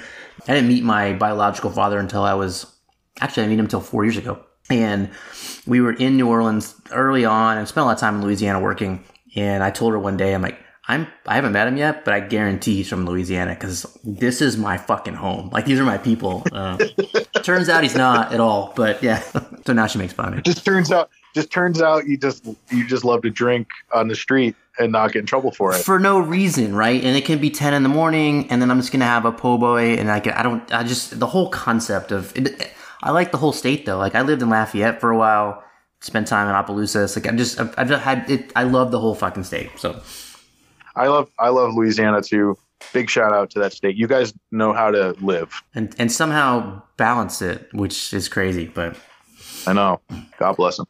so now that we've said something nice about somebody, let's say something mean about somebody because I've just gone too long being nice. Anyway, so I did want to get to mistake nine in my book was you alluded to earlier. Uh, give every fuck you have about online beer reviews and. I was that problem. I cared too much about what I read on the internet. And a lot of that's just insecurity. And a lot of that was just the fact that I'm an artist making artistic products. I, I make a Pilsner in a can. Like I spent a lot of time tweaking and aging and had patience. And so at some point I got, I got really annoyed that people would talk shit about my products. So anyways, how did you handle, and, and we know at the end how you handle um, online stuff with uh, what the homeboy with 300,000 people, but how did you handle Untappd? How did you handle those things? And was that your job or was it one of the other guys? It was largely my job. Nobody wanted to do it, you know, for all the reasons you just said. So I did it kind of begrudgingly, and I would only monitor it kind of casually on a peripheral because when I did read it, it would make me so irrationally angry to see what these fucking assholes had to say about something that like spent like we spent months coming up with these products. Like months. And, and like you don't like it that's fine. You don't i don't want you to like everything that i do but like what the fuck is wrong with you? Go shave your neck beard leave your mom's basement and fucking sell off your your secondary can beer shit and fucking go live a little while because you're just being an asshole to somebody who's actually producing something and you're just on you're online fuck off you're online that's at the end of the day you're doing nothing Did you have a policy at all about like responding to these? Because now you can you could respond on Untappd. I assume you still can. Even Yelp, Um, TripAdvisor, Google. I think you respond on all of these. But Sometimes I did. Like if they were particularly egregious, I would say shit. Like, you know, I don't remember exactly the things I would say, but man, there was one. If you were such an asshole that I felt like you deserved a particular shout out, I would screen paste it, block out the person's name, and then be like, I would share it on our social media. Like, don't be this person. like, I did that twice. Uh, but that's all. I only did, only did it twice. so yeah, I, I, I generally speaking, people are their worst selves online, and so I tried not to take it too personally, but it's really impossible sometimes. Yeah. So, to that extent, let, let's uh, let's read a few, or I'll read a few, and then I'm going to ask you to comment on a few because this is one of the things that I I don't know if my audience will be disappointed or impressed about the fact that I'm I'm growing up a little bit in the sense that when I began this, I absolutely was very viscerally angry, and I'm getting over that to an extent where I understand they're just douchebags talking, and I happen to be listening, and it's my fault for listening. I'll, gi- I'll give you that. But, anyways, here's a good example of a couple that, as an artist, how do you how do you figure out how to deal with this from the perspective of like what how does my business move forward, right? So, Untappd, some dickbag named KO is drinking a Dragonaut, which I don't. Do you make that still? We do, yeah. Okay, so Dragonaut by Hanging Hills at Sheffield Pub says drain at the pub drain pour tiny thin crap 0.25 caps. Don't reply yet. Then so that was May 7th of 2021, but on February 26th of 2021, Uh, JS was drinking the exact same beer from the exact same brewery at the Sitting Duck Tavern. And he says, as expected, smooth, dark, satisfying, four caps. These, these literally could not be more different, right? Like they're, they, they cancel themselves out in the sense of like, this guy hates it, this guy loves it. And both descriptions are opposite of one another. Tiny, thin, and crap, smooth, dark, and satisfying. How do you how do you even like read those and then go, hey, should we make any pl- changes on the production side? Well, I know Dragonaut. A couple of things about Dragonaut. One, that's an oatmeal stout with about twenty. If I'm if I'm remembering correctly, it's like twenty percent flaked and uh, Canadian. Uh, I'm sorry, uh, golden naked oats. So I know for a fact it's not thin. like it's like not thin. It can't be thin.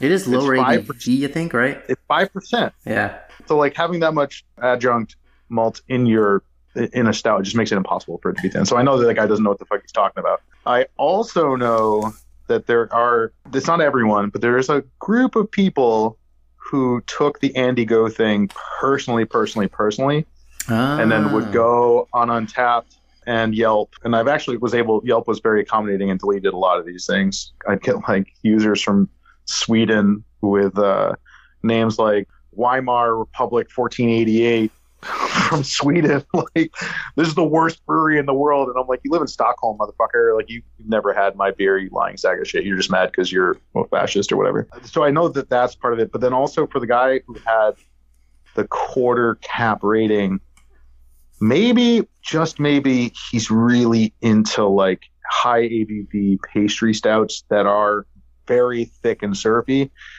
And his ideal for a stout is not represented by what a what a dry five percent oatmeal stout looks like, and he he's just a fucking moron.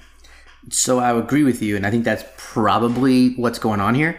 My issue is that when you go to Untappd, you now have an aggregate score for that beer that encompasses both of these. So, yeah.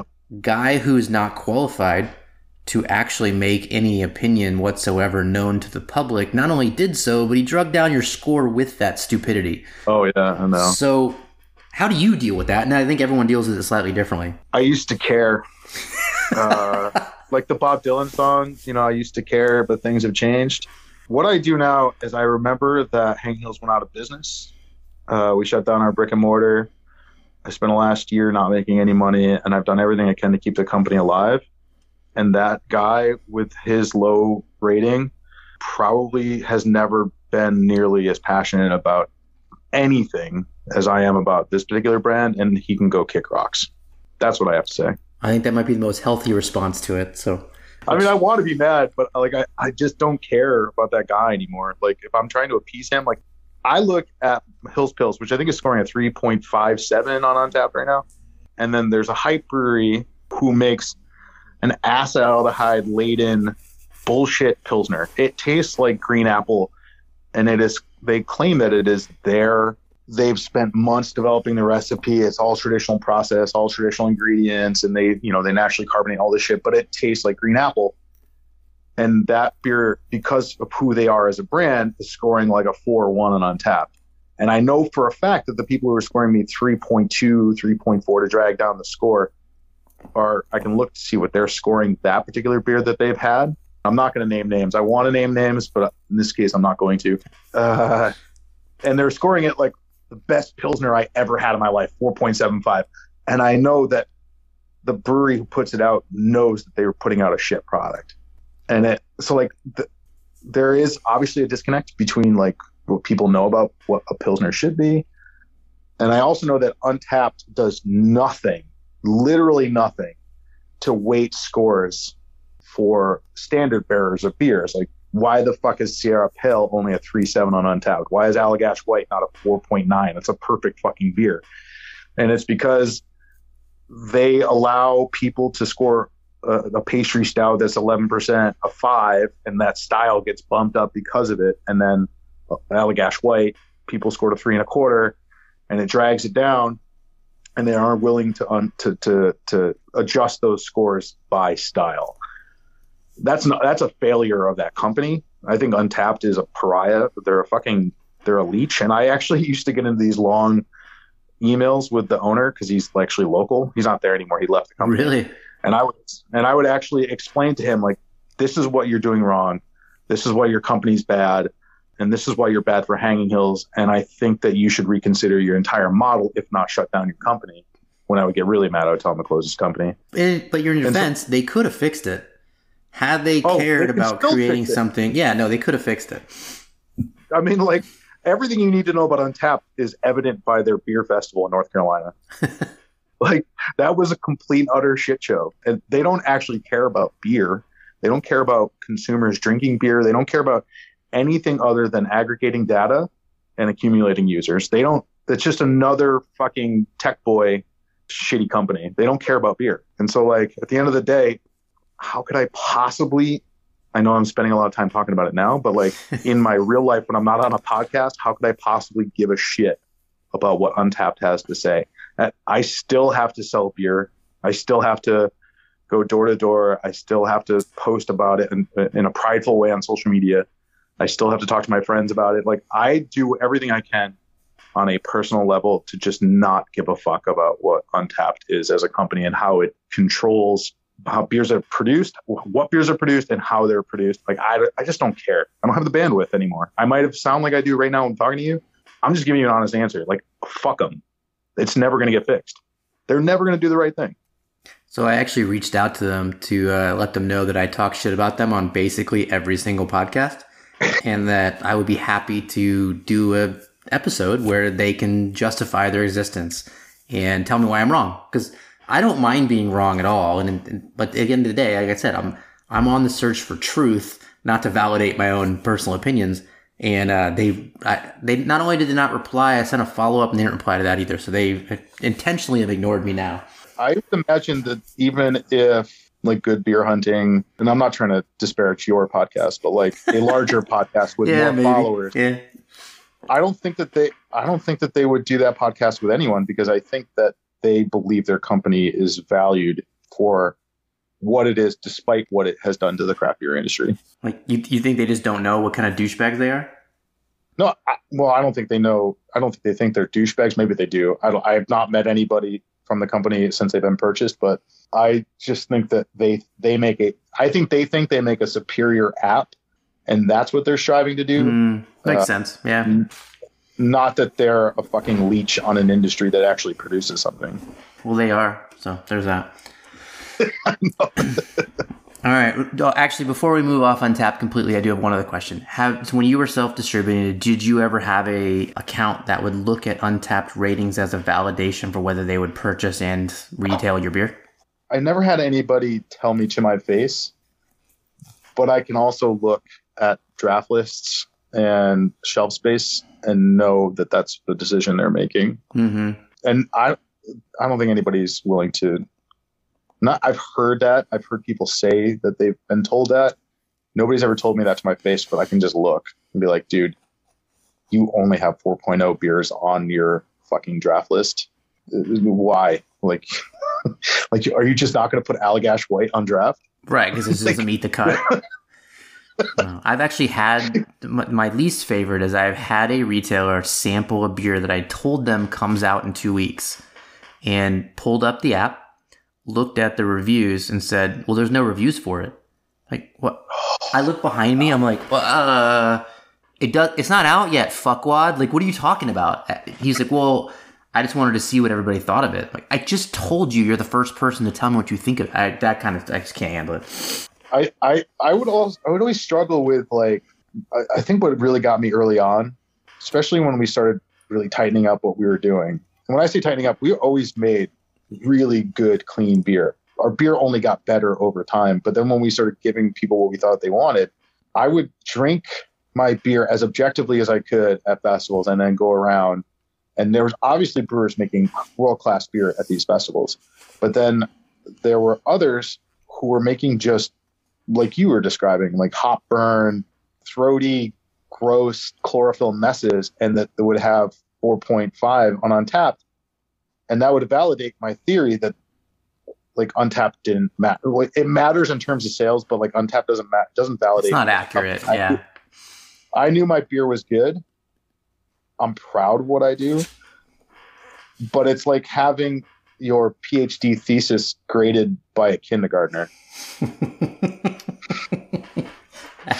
I think this. you know what I'm saying?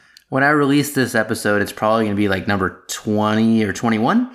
And that might be Yep. the most succinct description of Untappd that I have heard yet. I may actually quote you at some point uh, from now. I, that's awesome. I love it. Thank you. yeah, you're welcome. So I got one more review to read. It's not an Untappd one. This is from July of last year. And it says, This place is kind of dirty and the beer was eh. Nothing about this place makes me want to come back. If you are looking for a 5 out of 10 experience, go here. If it's close by, why not? Go somewhere else if it takes you more than 10 to 15 minutes to get here. And I don't need you to give me your response because I'm pretty sure you wrote this one. you wrote the response says, Hello, person. Thank you for taking the time to post this review 20 minutes ago on June 13, 2021. As of March 12, 2020, Hanging Hills closed our tasting room and brewery. Even if you earnestly believe these criticisms to be fair and true, and kept this review written on a napkin and carried it around in your wallet for over 400 days, like your Christopher Walken in Pulp Fiction, assumedly meaning the watch up your ass, I assume you didn't put that on. That's mine. I wonder if it says more about you than it does about Hanging Hills that you would post a negative review of any service industry business after the year we all went through. I hope you find a modicum of grace during your days, more than you've chosen to share here, because this ain't it, Chief. And I would just like to share, based on what you said happened and the shit you went through uh, right before you closed, that was a much more mature and well put together answer. You, you still called the guy an asshole, but you did it in a much better way. So that not bad. Kudos to you. He deserved Uh, that. I, rem- I, I actually, I, uh, I shared that on on Twitter. I think uh, through the company account because I, I also saw a, a lot of people getting like bad Yelp reviews that that weren't you know like other companies are getting bad Yelp reviews for like service being slow or like I don't know what the fuck people like expect from humans right now. Like it's, it's Yeah. not pretty being in the world. And then like, you know, their napkin wasn't folded properly and they go on Yelp and they bitch about it as if it's the end of the world. And like quite frankly, like have some grace when you're going out there. Like treat people with respect. And like this person to me sounded like they were, I thought, making shit up because they posted it 400 days after we closed. Like they didn't. There's no fucking way that they kept that review stored away somewhere on a on a fucking iPhone note, waiting to share it with the world as if it mattered. I thought that they were making it up for other reasons. Like I still get hate mail for the Andy Ngo incident. Some dude, la- this one actually really bothered me, and I'm going to share it with you.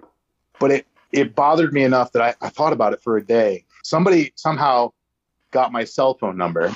wow. They took a video of themselves taking a piss in a toilet that they had labeled the back of with a heartbeat double IPA label.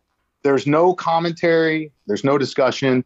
It's just the camera zooms in on the label and then the piss commences. And they sent it to me via text.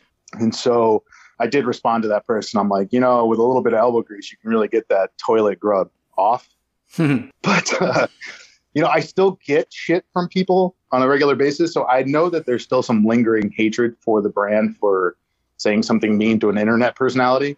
But on the the other side of that is again people out there work busting their asses trying not to get sick trying to you know navigate a world which isn't always the friendliest place and then you go on yelp and review about it like you're some expert like you have any idea of what it's like to own a business or to, you know, be somebody who's struggling uh, in a business, and, and then you go and do that and just like, like, fuck off, you know, fall down a hole, like do anything other than go on a, go online and bitch about somebody's service industry, and especially that particular person who waited 400 days to post it.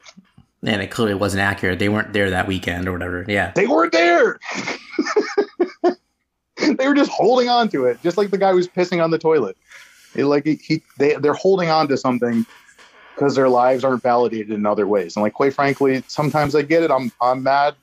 I'm still mad at Kenny Rogers for uh, walking in Andruw Jones uh, for the game winning walk in the NLCS in 1999 still holding on to that. So, still holding on to that one. Yeah, but you're not But, fucking uh, going on his personal Facebook or sending him a text at his mom's house. Like, come on, like, that's a little different. No, I would no, but you know, like I actually salute the guy now. Like I like Kenny Rogers, but uh, like I like I said, like just don't. You have the choice to do something terrible or not do it. Just don't do the terrible thing, especially the service industry people.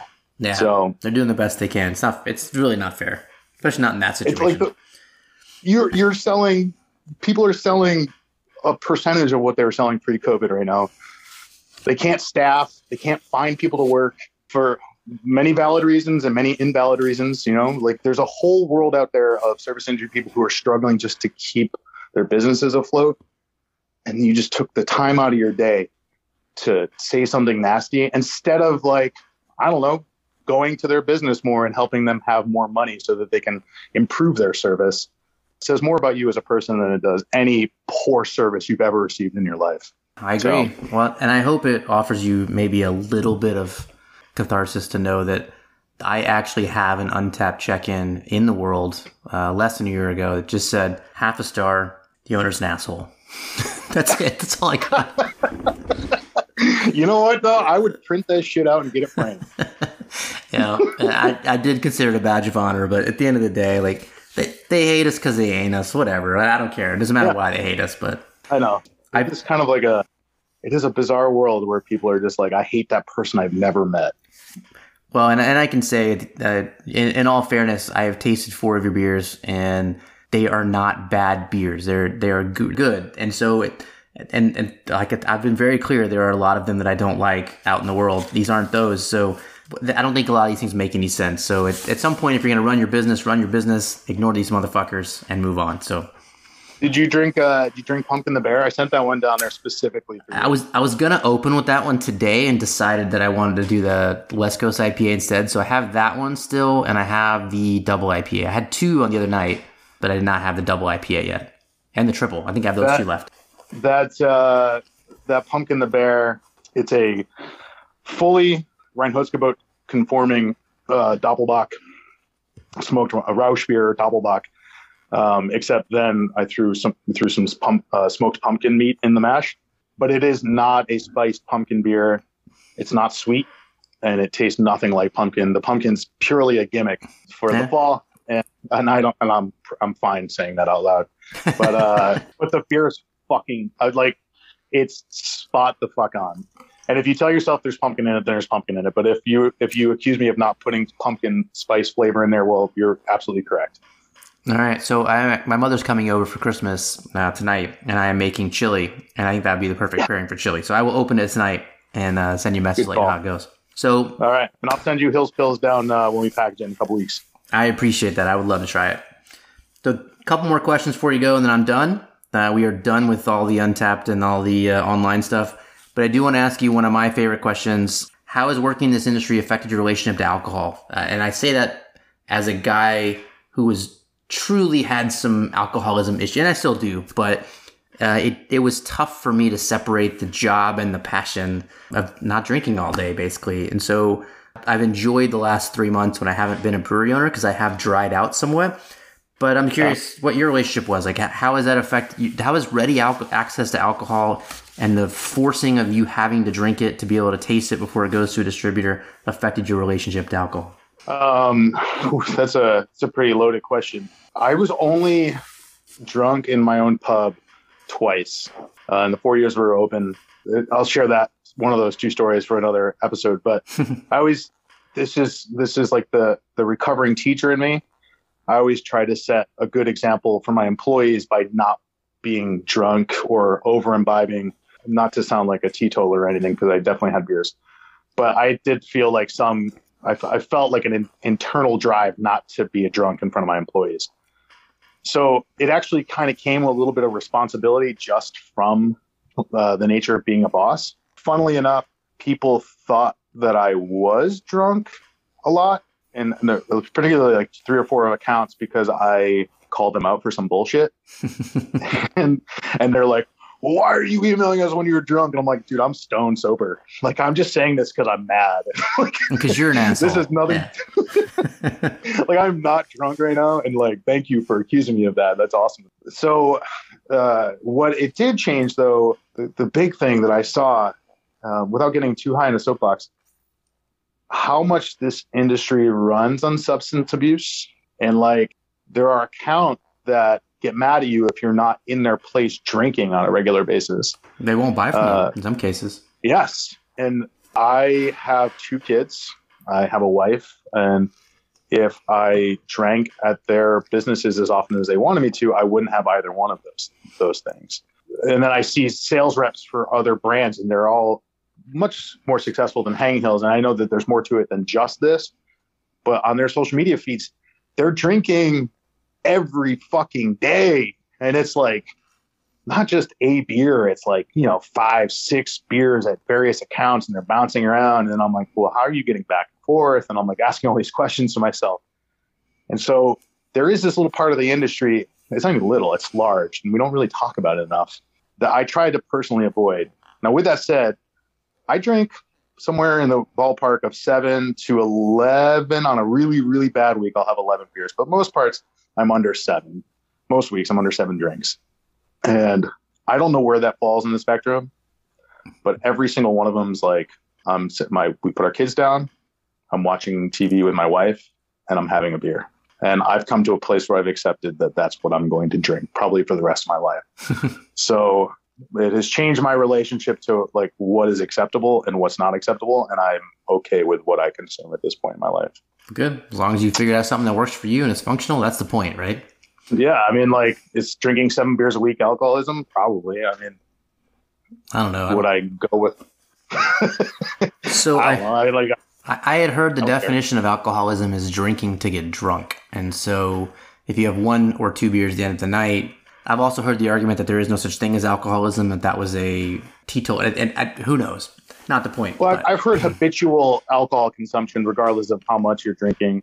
Like, I've heard the various things. You know, like if you're having five beers a night, you're an alcoholic. If you're having one beer every single day for your life, you're an alcoholic. So I've heard both sides of that, and uh, again, it goes to I'm willing to accept this level in my body. I am a good dad. I'm a good husband. I try to be I try to stay on top of the things in my house that need fixed.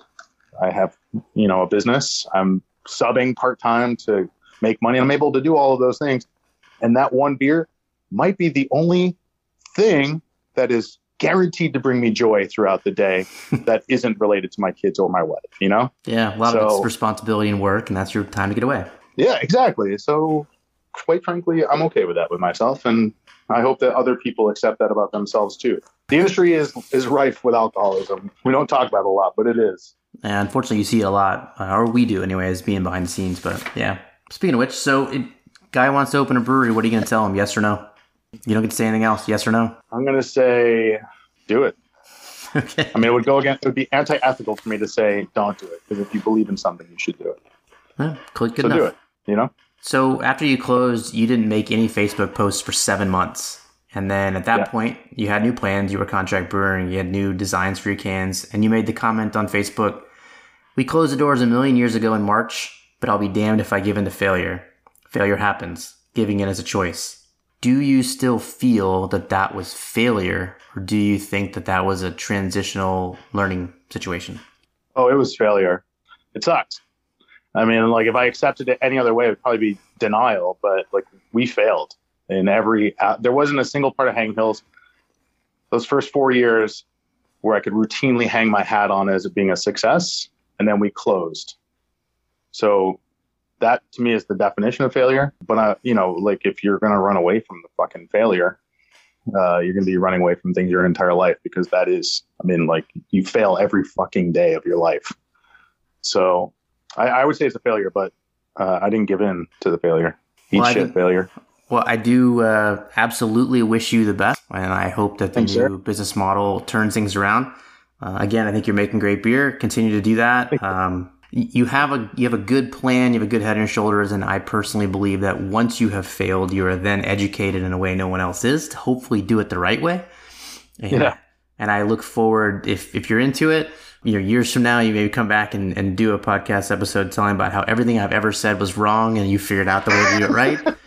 um, I, I look very forward to that. So I got to say, I feel very comfortable being on your podcast. And I, you had said before that I, if I, if I felt uncomfortable with anything that I said, I could edit it out. But quite frankly, I, I think you are pretty good at your job and you make it so that being honest is okay. So thank you for that. Yeah, well, I appreciate that you were able to do that. And I think that we not only had fun today and I got to taste some beers. That's always a great day, but we have created content that new and potential brewery owners can learn from forever. So I, I, that's awesome. And I'm glad you were able to share it. Cheers, brother. Cheers.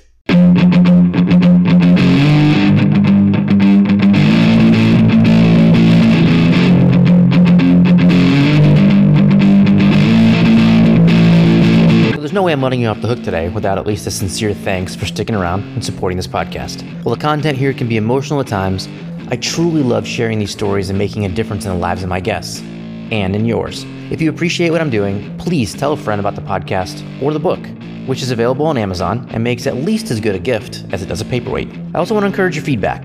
Find me on socials, email me freeplaykelly at gmail.com, or send a carrier pigeon if you think that'll work. And please, maybe most importantly, make it a point to do one thing today to make your life and career better, and to always remember that mistakes are just weakness leaving your business. Free play. Media.